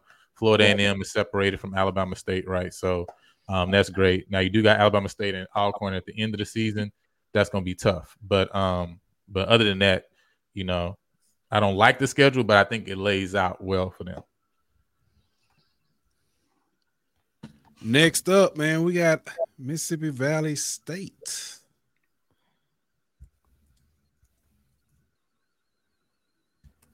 Get that one up here.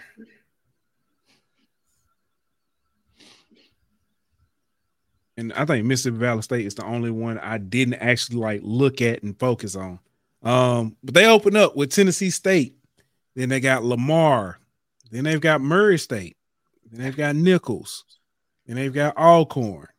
Then they got Alabama State, Bethune, UAPB, Prairie View, Jackson State, FAMU, and then they finish out with Alabama A&M at home. But I'm looking, and it's like away, away, away, away, Yeah. home, away, home, away, home, away, away.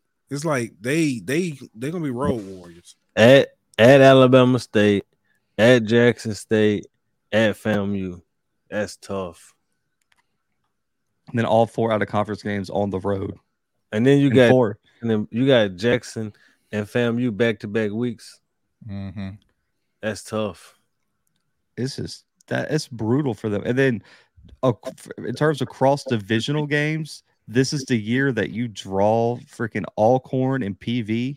Right. When you already got the schedule that you have, you draw probably the top two teams in the other division. Valley just got, I mean, listen, this schedule is brutal. That's tough. They living in they living in a suitcase.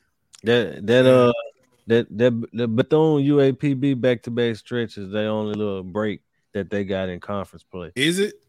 Is it a break? I mean, compared to the rest of their schedule, that's the only little. I break. mean, yeah, compared to the yeah, but that's I'm talking about just their conference. But I mean, yeah, like, yeah, you're right. That's still ooh, that's gonna be Yeah, it's not looking good for Kendrick Wade. Yeah, they're out of conference. I mean, you got Tennessee State who just went and hired made one of the splashiest offensive coordinator hires, returning quarterback. Terrell Allen comes back. Valley D tackle Jalen Bell comes back. They're returning Monroe Beard at linebacker. That team's going to be loaded. Lamar last year went from one wins to I want to say five or six and under a first year head coach. They're going to be good.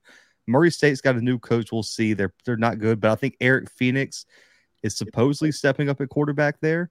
So we'll see what they look like. And then Nicholls won the Southland last year. hmm that's rough, man. Rough. Mm, mm, mm. All right, moving on. You can skip this. Prairie one. and them. There's a lot of blanks on this one. We still got to get some out of conference games up, up there. Yeah, yeah, they do. Um, Yeah, they're not dropping till the national signing day. That's when they're gonna drop the full schedule. So they got uh Texas Southern, uh Northwestern State, Southern. Uh they got Grambling in the State Fair. They got UAPB, Mississippi Valley, FAMU, uh Alcorn, and Alabama State. And of course, like you said, we still waiting to drop the rest of the game. So we'll probably have to revisit this again. So Because what, there's three more out of conference games they got to drop? Yeah, Mhm. three more. Yeah, I'm assuming- I'm, certain we probably. I'm pretty sure, even though I hate it, I'm pretty sure we're probably gonna have a D2 game on the schedule because I looked at um, UAC schedules. I looked at the Southland Conference schedules. That's typically where we go, right? Um, we already got Northwestern, obviously. Um, I didn't see anybody else with any a- available game on the uh, 26th other than we played ACU last two years already. Incarnate Word, they had a game left, right? But I don't see us playing those two teams. So I, so I'm pretty sure we're probably going to have a D2 uh, team on this schedule, most likely. that see, and it's funny because that was gonna be my guess was Abilene Christian again. So Yeah, but we literally just played them right two these past two years. Uh, we just played Incarnate Word the the two years before that, right? So HCU we just finished last year. So um so I'm not sure who they're gonna who they're gonna put on. You know what I mean? So Do you guys get a return trip from Houston Christian? That's what I was gonna ask. That Houston was- yeah. played us. So we, we played was 2023 last year. We played them in 2021 at home. Okay, so that Mm, series is over. Yeah. Oh, and we yeah, don't have a be tough. homecoming uh, game yet. Uh, I see the guy in the comments. The 26th is homecoming. I don't know who the homecoming game is. They haven't released it yet. all right. Again. Yeah, but as far as layout, I mean, um, we got a lot of the a lot of the major games at home, which is which is what I like. I mean, Texas Southern at home, Southern, um, Grambling at home, obviously, and then uh, Florida and M. So Y'all gonna have Lincoln for homecoming. and Alcorn. You know, I hope we don't, man. I I, I really would. I really want to like maybe like A and M come or something like that. Like I want to. I like a good team where we actually get to see where you're at. Right. I don't prefer the D two schools. Um, you know what I'm saying per- personally, unless it's like a Tuskegee or Morehouse, so- you know, something that's like some history tied to it. Other than that, um, that's not my preference. But I'm I'm I'm just getting myself ready to see it, even though I hate it. You know what I mean? Lincoln, California. Go ahead and get ready, man. Or, or Lynchburg. Uh, boy, you took the, took it out of my mouth. Virginia Run. Lynchburg. Run a win from Virginia Lynchburg. We better not play them. I'm gonna be upset. I ain't gonna lie. I'm gonna be upset. We play Lynchburg. All right. Next up, we got Southern. Mm. that graphic is uh, It was a tough graphic. Yeah, it was. It was one of the lower quality ones. I didn't make it. Um,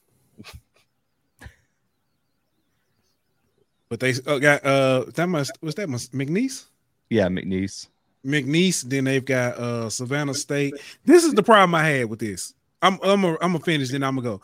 They got Savannah State. They got Jackson State, Prairie View, Nicholls, Texas Southern, Alcorn State, FAMU, Alabama A&M, Bethune Cookman, UAPB, and of course Grambling and the Bayou Classic. This is the problem I had with this. When they first released the schedule and stuff, uh, I think it was HBCU game day, and I told you about this. HBCU game day talked about, you know, you know, since Southern released their schedule and they have a former MEAC opponent on there. Just say they're playing D2 SIAC Savannah State. I don't care what they used to be. They are SIAC now. You got to spin it though. Yeah. um, Get that out. But you- they, they, they're also playing a former national champion contender in McNeese who hasn't competed for titles title since like the 80s. So I guess that that what a schedule. yeah. That's hilarious. The FAMU 1978 Natty team is going to roll out there on the 26th, and it's going to be a Natty matchup. Hmm. Hilarious. yeah. I don't. This schedule don't really do it for me, man. Yeah. There's nothing here that excites me.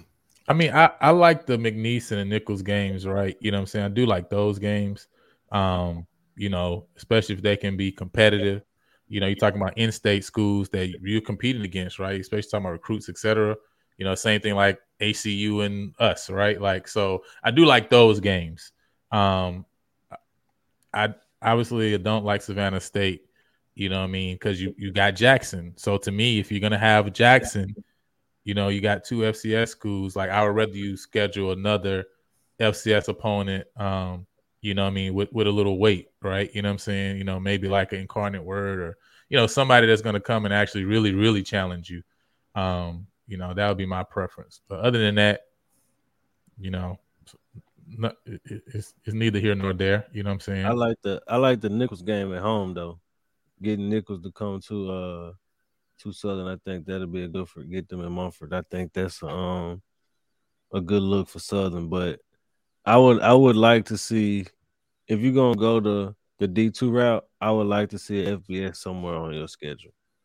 You know what I'm saying? Kind of balance that out a little bit. With you could you could have went and got Southern Miss or somebody like that to put on your schedule you know, a lower tier FBS school to balance out having D two on your schedule. Yeah. That Alcorn game is going to be crazy though. Homecoming and the Alcorn game Mm. in in Wow. Mumford. That that game is going to be insane. That's That's the L. No comment on that one. Mm. Coach Fred ain't All got to. Coach Fred ain't got to say it for you. I said it. That's a There L. you go. Next up, you got Texas Southern. Um, There's L. all would say- Lynchburg. L L L W. uh, they got Prairie View, Rice, Lamar, Jackson State, Virginia Lynchburg, Southern, Grambling.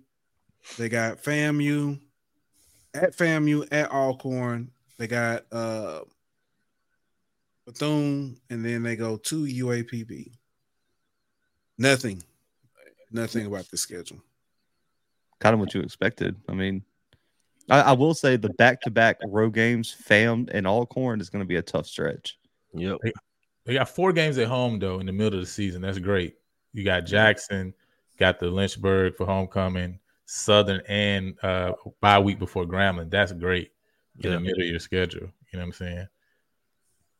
But yeah, fam and Alcorn, right? That's gonna be tough. But I probably would have. I probably would prefer the bye week between Grambling and Fam. If I had to. Yeah. But man, you're looking at a tough start to your schedule though. And they're they still always they always look at a tough start to their schedule though. I'm saying the first four games ain't nothing nice. How long's that streak, man? How long's that streak now? It's about to be a dime. It's about to be a dime piece. Oh man, Yeah, you know what I'm that's saying. brutal. Listen, all this buddy buddy and Kiki and y'all doing this all season. You know what I'm saying? It's gonna listen. It's gonna be over in spring practice start. Y'all get all y'all pictures and stuff. We ain't taking no more pictures with Chris Dishman after March 31st. Listen, all that's over with. All right, Kiki and stuff. We got, we gonna kill all that. All right, you know that's a side note. They still got one more game. I want to say right. That's only eleven games, and there's two bye weeks on there, and they don't play week zero. So I'm assuming they're gonna have another out of conference game. They're gonna announce. No, that's that's 12, right? They get two bye weeks. So they don't have a game on the two, 14th of three, September. No, you're right. They Eight, do got an eight, yeah. nine, 10, 11. Yeah. Mm, that's interesting. So it's either gonna be the 19th or I mean, I would assume it'd be the 14th. September 14th would be the other Yeah. game. 14th. I would- I wouldn't be surprised with another D two if, if they couldn't get a home a home and home with another out of conference school. Yeah, that's the thing. Because you don't want four straight road games to start the year. Yeah. Yeah, so and it's so late, right? You know what I'm saying? It's gonna probably be a D. That's why I said even our schedule, like we probably schedule a D two. I mean, at this point in time, teams already got their schedules lined up. So Hey, maybe maybe PV Texas Southern Part Two in the middle of October. If we schedule oh. in conference, non-conference games, we just go back to back. Nah, I want to listen. You got one shot a year.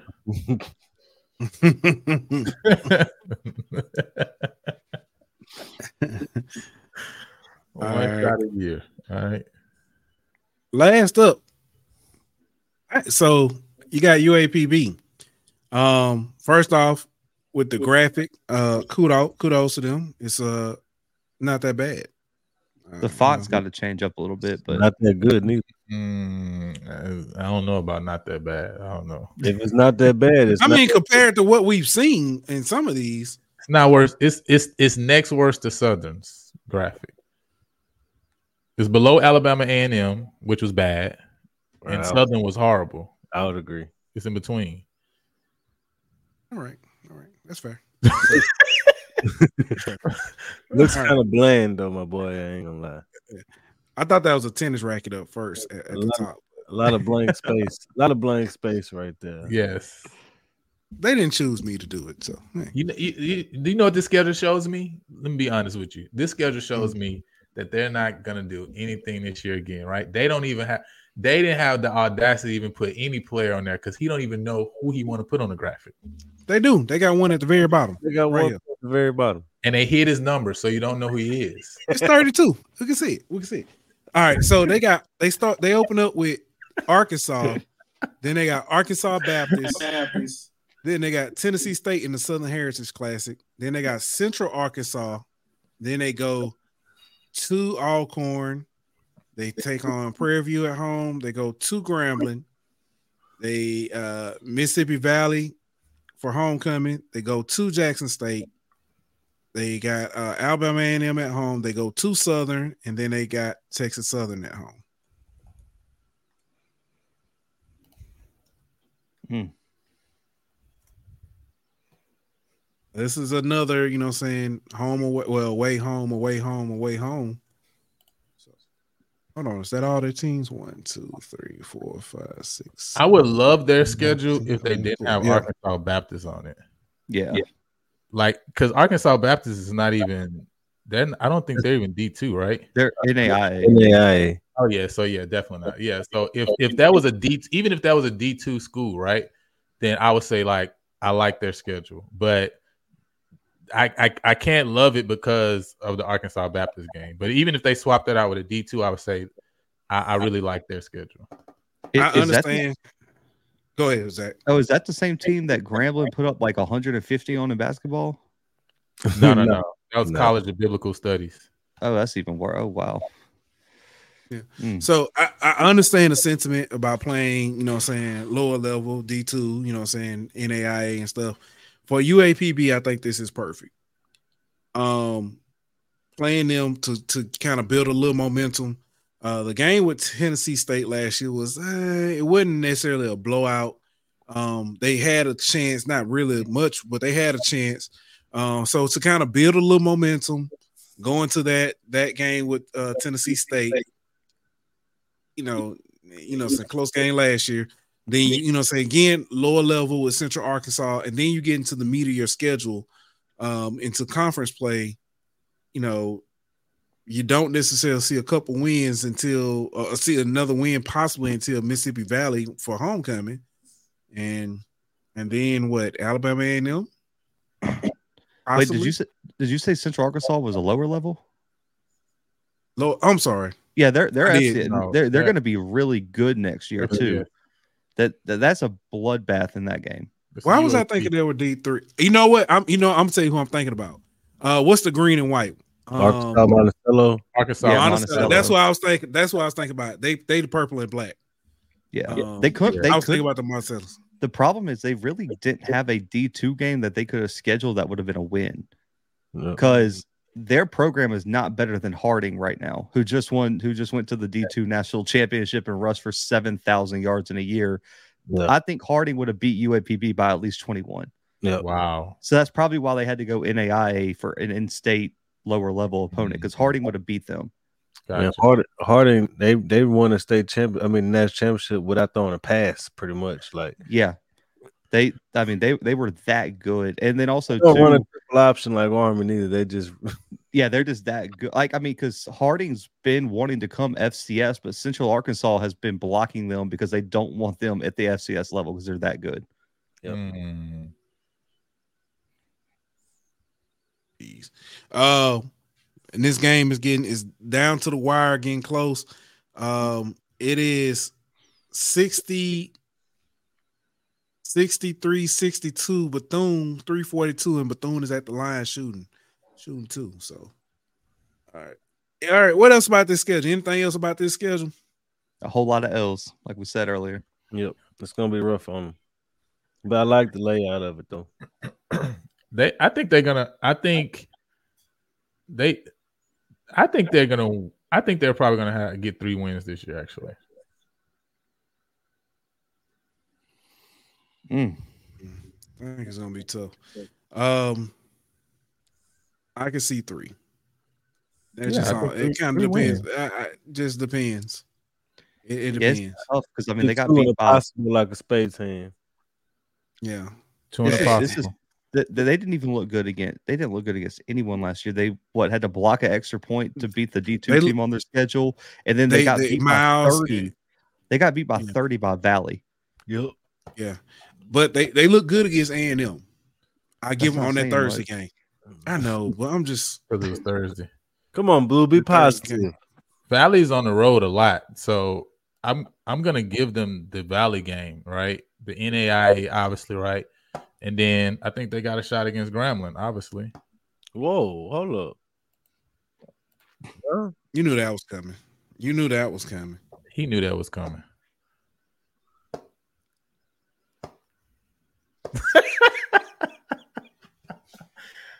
it's a spades hand, Ant. Two and a possible. Nah, I, the the possible was uh Central Arkansas. The possible No. is not Central Arkansas. no, it was not. it was definitely not. Central Arkansas is Central I Arkansas. know, is man. I be know, I know. all, man, Central Arkansas gonna be all of us. Okay, first of all, yeah, since I. I, Central Arkansas will be a unanimous SWAC champion next year with the Let, team they have. stop playing. Okay, no, it's not happening right That now. in the age of the transfer portal, they brought back the guy who's been a Buck Buchanan finalist for the past two years, Mm. convinced him to skip the NFL draft and come back for a grad year, and got their quarterback to come back after throwing for like three thousand yards last year. Dang. Yeah, and they got an All American running back That's coming back. No, my bad. Two All American running backs coming back.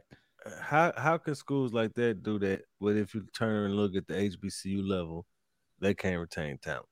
Well, it's it it's not it, it's just the culture. Listen, David uh Walker, who's the defensive end, was a D2 guy who went from playing like wide receiver or safety to just having a growth mm, spurt being like a massive defensive end. And he transferred to Central Arkansas, from D2. And he was like, These are the guys who took a chance on me.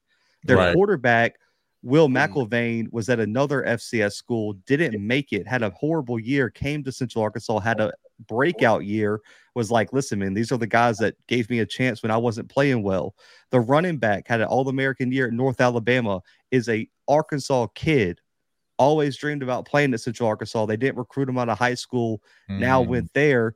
The other kid, Darius Hale, another Arkansas kid, freshman All American, he wants to stay there. It's just they get these Arkansas kids who Central Arkansas was the team they wanted to play for. I don't know why, but they they they, Right. they do, and I think that that's what you kind of got with the North Dakota states and some of those other programs where the you know Arkansas is the flagship school of the state, but for some of these kids who grew up in the small towns, that was the more realistic option was playing for some of these other schools, and they Mhm. just got that loyalty for some reason. Yeah. Yeah, that's real. I respect that. Uh, we have we still waiting on like you know what I'm saying MEAC. Um, I heard June. MEAC. uh, I hope I, I think that long. Ant. I think Ant schedule out. I just didn't want to put do you know A whole lot of L's on that one. Ten, same with uh Tennessee State and uh, is Tennessee State schedule out? I I, I decided once I uh I They just play North Dakota State week two, so that Ooh. shows you how tough that schedule I probably like Tennessee is. State schedule too, by the way.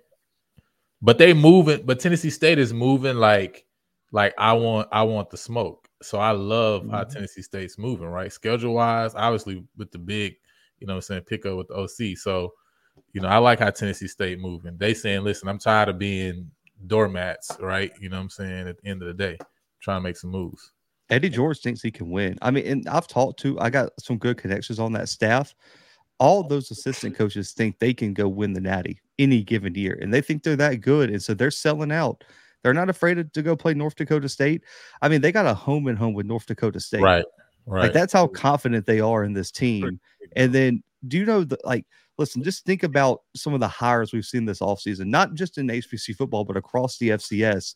Is there another school that would have had the nerve enough to reach out to the assistant head coach and offensive coordinator at North Dakota State, which is his alma mater, and say, We're gonna make you an offer you can't resist, and we're gonna take you from your alma mater after 11 seasons with them and seven Crazy. national championships. That's Name crazy. another coach that would have taken that risk. with the balls to take that risk.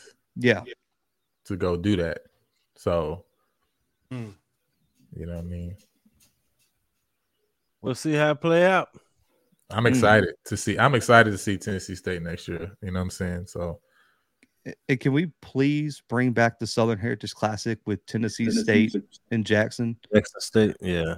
We got to get like and listen, just make it a home and home. Yeah. Yeah. At this point, Yeah, like that would make work. it a home and home. Make it financially make sense. But I'd rather see that game than them having to go play Grambling for no reason. Yeah. And no, no offense to UAPB, I really that game does not excite me. Do you are you guys going to be up for UAPB versus Tennessee State, or would you rather see Tennessee State Jackson in the Yeah. vet? No doubt about it. I'd rather see Tennessee. State- First of all, the, the first one they played, the what was it, the nine six game? Right, it ended up Mhm. like what sixteen to, you know, it yeah, was a it was really like close six, game. it was like 16-9 or 16-3 or something like that, right? It was really close though, right to that fourth. Listen, on the edge of my seat the whole game, right? So yeah, I definitely prefer um prefer to see that Jackson Tennessee State matchup. You know what I'm saying? Even now, even without Deion, I think it's still I still think it's still a great matchup. You know, Ooh, Hitman out top rope. Jackson don't Hmm. play any comp outside the East. I think Uh, Alcorn's pretty good comp, right? For a yearly game, like they're Alcorn's always up for that game, even when they're not good. hmm they beat him last year, so I mean, you know, Yeah. And, and they almost played beat him that- well. Even yeah, that even when Deion Travis team. was there. Yeah, Will uh Davis got a question for you. So kind of off topic was hey Zach, what are your thoughts on West Georgia moving to FCS? Could be a good out of conference game for SWAC schools. yeah, Yeah. It definitely could. I mean, they went and hired uh the D coordinator Joel Taylor from Mercer, South Carolina State. I want to say alum. I know he coached under Buddy Pough. There were a lot of South Carolina State fans that were kind of pissed Joel Taylor didn't get an interview for that South Carolina State job, being with all his connections to the university. I think they put together a crazy staff. They went and got the quarterback coach from Ole Miss. Oh, their offensive coordinator is like 28 years old. Lane Kiffin disciple, and I think he's going to have that offense balling out. Joel Taylor's a defensive minded guy. Helped Mercer go from never making the playoffs before to winning a game last year. And it was a lot of their defense, Lance Wise and those guys balling out. I think that's a perfect out of conference game. Easy travel, and also with them moving to FCS, be more willing to go on the road first. Right. That's a perfect game for the Alabama schools, FAMU, Bethune Cookman. I mean, there's it's right there. A home and home would be probably super easy to set up because they their schedule's wide open right now because they had to get rid of all those D2 games that were on their schedule, and they're, mm-hmm. now they got to schedule FCS games. Easy game to schedule, and I think I would love to see it. That was what I was going to mention. Actually, West Georgia was the only school in the UAC that had an open date, and it actually was the date of our homecoming. So that was one school I, I had down as a possible. Um, and speaking of teams, I would love to see us schedule UT uh, RGV, um, Yep. Rio Grande Valley. Mm. They're about to come up, and I, I feel like them and Tarleton State are two schools that the A and M system is gonna. Con- Tarleton State is growing like crazy. You you know I think A and M system wants them to eventually go. Um, you know what I'm saying FBS right. I think when you look at UT uh, RGV two numbers wise, the, they're like they got a crazy student population, right? You know what I'm saying, and so I know the funds are probably there. Um, I think they're also going to get funds poured into them, so I think they're also going to probably be on the trajectory to, to shoot up at some point, uh, FBS too. So I would like, but I would definitely like to play them. You know what I'm saying while they're still in the FCS uh, range too. I think that'd be a, a cool game. The the U the UT Rio Grande Valley team. I talked to their head coach was available at UAC Media Day last year, so they don't launch till 2025. Yeah. guys, they sold out of season tickets already. It's great. Like They have the 10 student. You don't understand. Yeah. They have a. I think it's like thirty three thousand or something like student base. Right. This is a big. This is not a small school. It's a huge school that doesn't have that didn't have a football program. And And, they- they, and they they show- made some major signings, right? Like they signed Yeah. some boys even out of Houston. as like, bro, you went to come come to PV, stop playing, Yeah. right? You know what I'm saying? Mm. But like, yeah, they signed some guys though for real. So they're not playing. th- their fan base is so ready. I, guys, they sold over 10,000 season tickets for this was last year for a 2025 season that was two years away. That would be the most for a majority of FCS schools that aren't like the flagship schools like the Montana, Montana States. Right. That would probably rank top five among season tickets sold. And Tarleton, don't even get me started on them. I mean, Yeah. the way they're building facilities is like every day you update the Tarleton feed, they're building a new locker room. Yes. They're adding on to the stadium. They ranked like fourth in FCS attendance last year, and they weren't even eligible for the playoffs until this year. This will be the fifth year of their transition, and they're the only program other than South Dakota State and North Dakota State to have a winning record in every year of the transition. Wow, that's crazy. Yeah. Mm. Uh, They ain't gonna be here long. no, No. that's wild. Every year, man. All right. So wrapping up, quick question. Best schedule so far that we've seen. Mm. In terms of competitiveness or like winning chances, Yeah. because competitiveness is Valley. Like they they they scheduled a tougher schedule than anyone else in A- HBC football by far. But I don't know how winnable a lot of those Valley games could have are. scheduled every high school in, in, in Mississippi and would have been the most competitive schedule of, of everybody else. But uh, no I disrespect. like Alabama. I- I- Alabama State schedule though. yeah, That's I I do too. thinking. I, I, so I like. I keep saying. I kept saying all last year. Valley is is is is. I think they're they're on the verge. Sleeping giant. This schedule does them no favors. No. none. No. Um, I think Alabama State is is my favorite schedule. Just that that or Orange Blossom Classic, and then um getting FAMU for homecoming. And the way it sets up, it, it sets up nice. Um, I don't know, least favorite. Ugh. Um, A and M maybe. I don't like A&Ms, but they're not my least favorite. I think um it might be uh Texas Southern. I think it's Texas Southern's not my favorite. I, I, Texas Southern still had one game to schedule. I think we said right. They got Lamar, yeah, right, yeah. and Lynchburg. So it's not bad depending on what their third, their fourth game is going to be. Oh, surprise, surprise. Hitman 8, 1887 says FAMU is the best schedule. Imagine that. Imagine that. Shocker. I would say Alabama State best, A and M worse. Um, I I think, I, but I, but I, but I mean, and to me, I feel like at the end of the day, that just shows that all the schedules I feel like could be more competitive because it's not. I feel like I'm saying Alabama State by more by default than that. I really, really love the schedule from a competitive standpoint.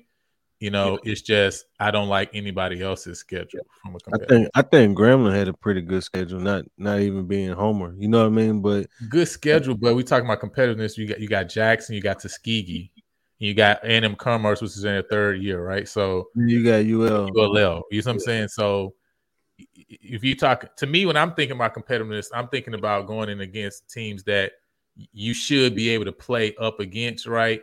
And have a pretty good showing. So I'm thinking of F- FCS schools and I'm thinking of low level FBS schools. That's kind of how I'm judging it. So to me, Grambling playing, a, you already got one game taken away because you're just playing Jackson. You got Tuskegee, right? So those two games xed out. And then ULL is to me one of the better Sun Belt schools, right? Typically, you know what I'm saying? Not lately, but typically, right? they've they've been pretty they've been a pretty good Sun Belt Yeah. school, right? You know what I'm saying? So um, you know, I don't look at that game as a game that that you go and having a chance to win. You know what I'm saying? If you're playing a ULM, you know what I'm saying? ULL versus ULM, I'm just two completely different thought And then you got to put Jackson on there. Other than the game at Grambling, I feel like they got a pretty good schedule. They have Southern and Grambling. Oh, that's and right. They play right. Lane College. Like, what are you talking about? I forgot they had the Southern not conference. See, this, this is why you don't know that that Grambling going to uh, to Dallas is away game. it don't matter. We finna win it again. It don't matter. I'm just messing with you. Hey, Coach Green said Bethune Cookman. Is that best or worst, Coach Green? Um, That's- I'm they're- guessing they're- same thing. Their That's schedule's not bad at all. Like they got that one D two game, but they got they, they got uh yeah two. That's Two right. I forgot FBS about that. Never That's mind. So Yeah, I like the Mercer game at home though. yeah. That like I, I, that makes up for at least one. But yeah, I can't. That's the only reason I can't pick Bama State is I know why they scheduled two D twos. It's just it's brutal. But I do like their out of conference with Central and um also Samford. I think Yeah. those Yeah. are going to be two really good games. And also they got some huge conference games. Like I I think Bama State's going to be the place to be throughout October and November.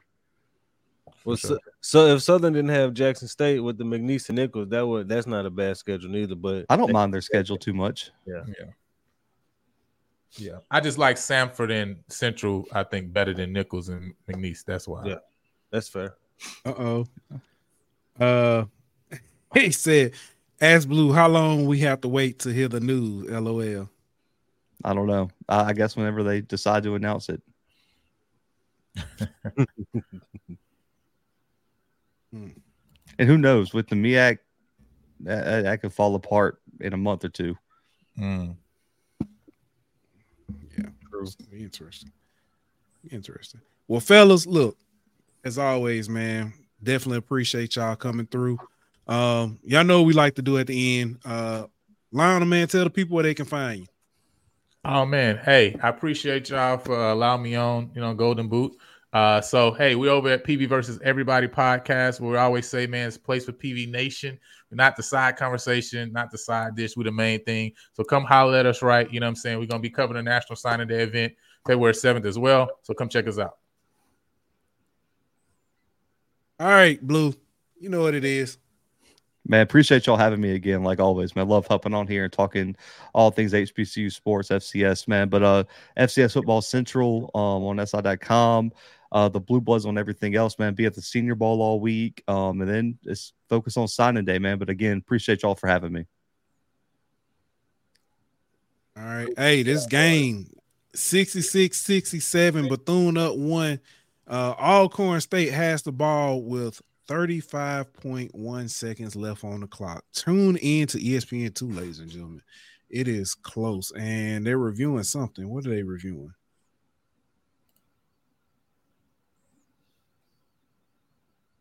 What? They stopped the clock. What are they doing? I don't know. That's wild. But uh Red, uh, I don't know. I'm gonna say something about Reggie Theus, but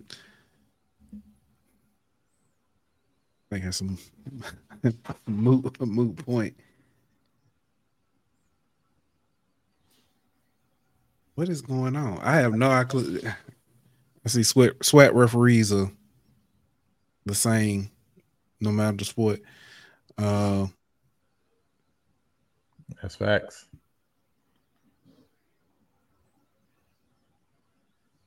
It's gonna be a long we- five seconds, bro. I know. I was just gonna say we can let go. We can go ahead and get up out of here.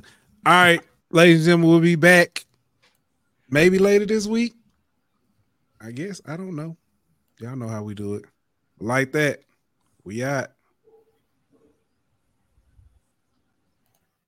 This show was presented by BetOnline.ag. Bring me my money.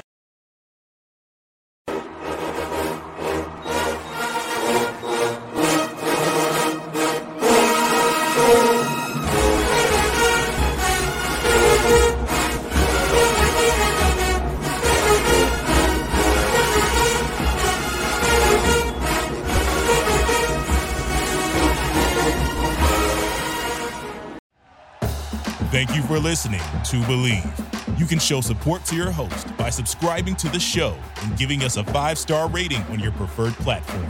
Check us out at Bleav.com and search for B L E A V on YouTube.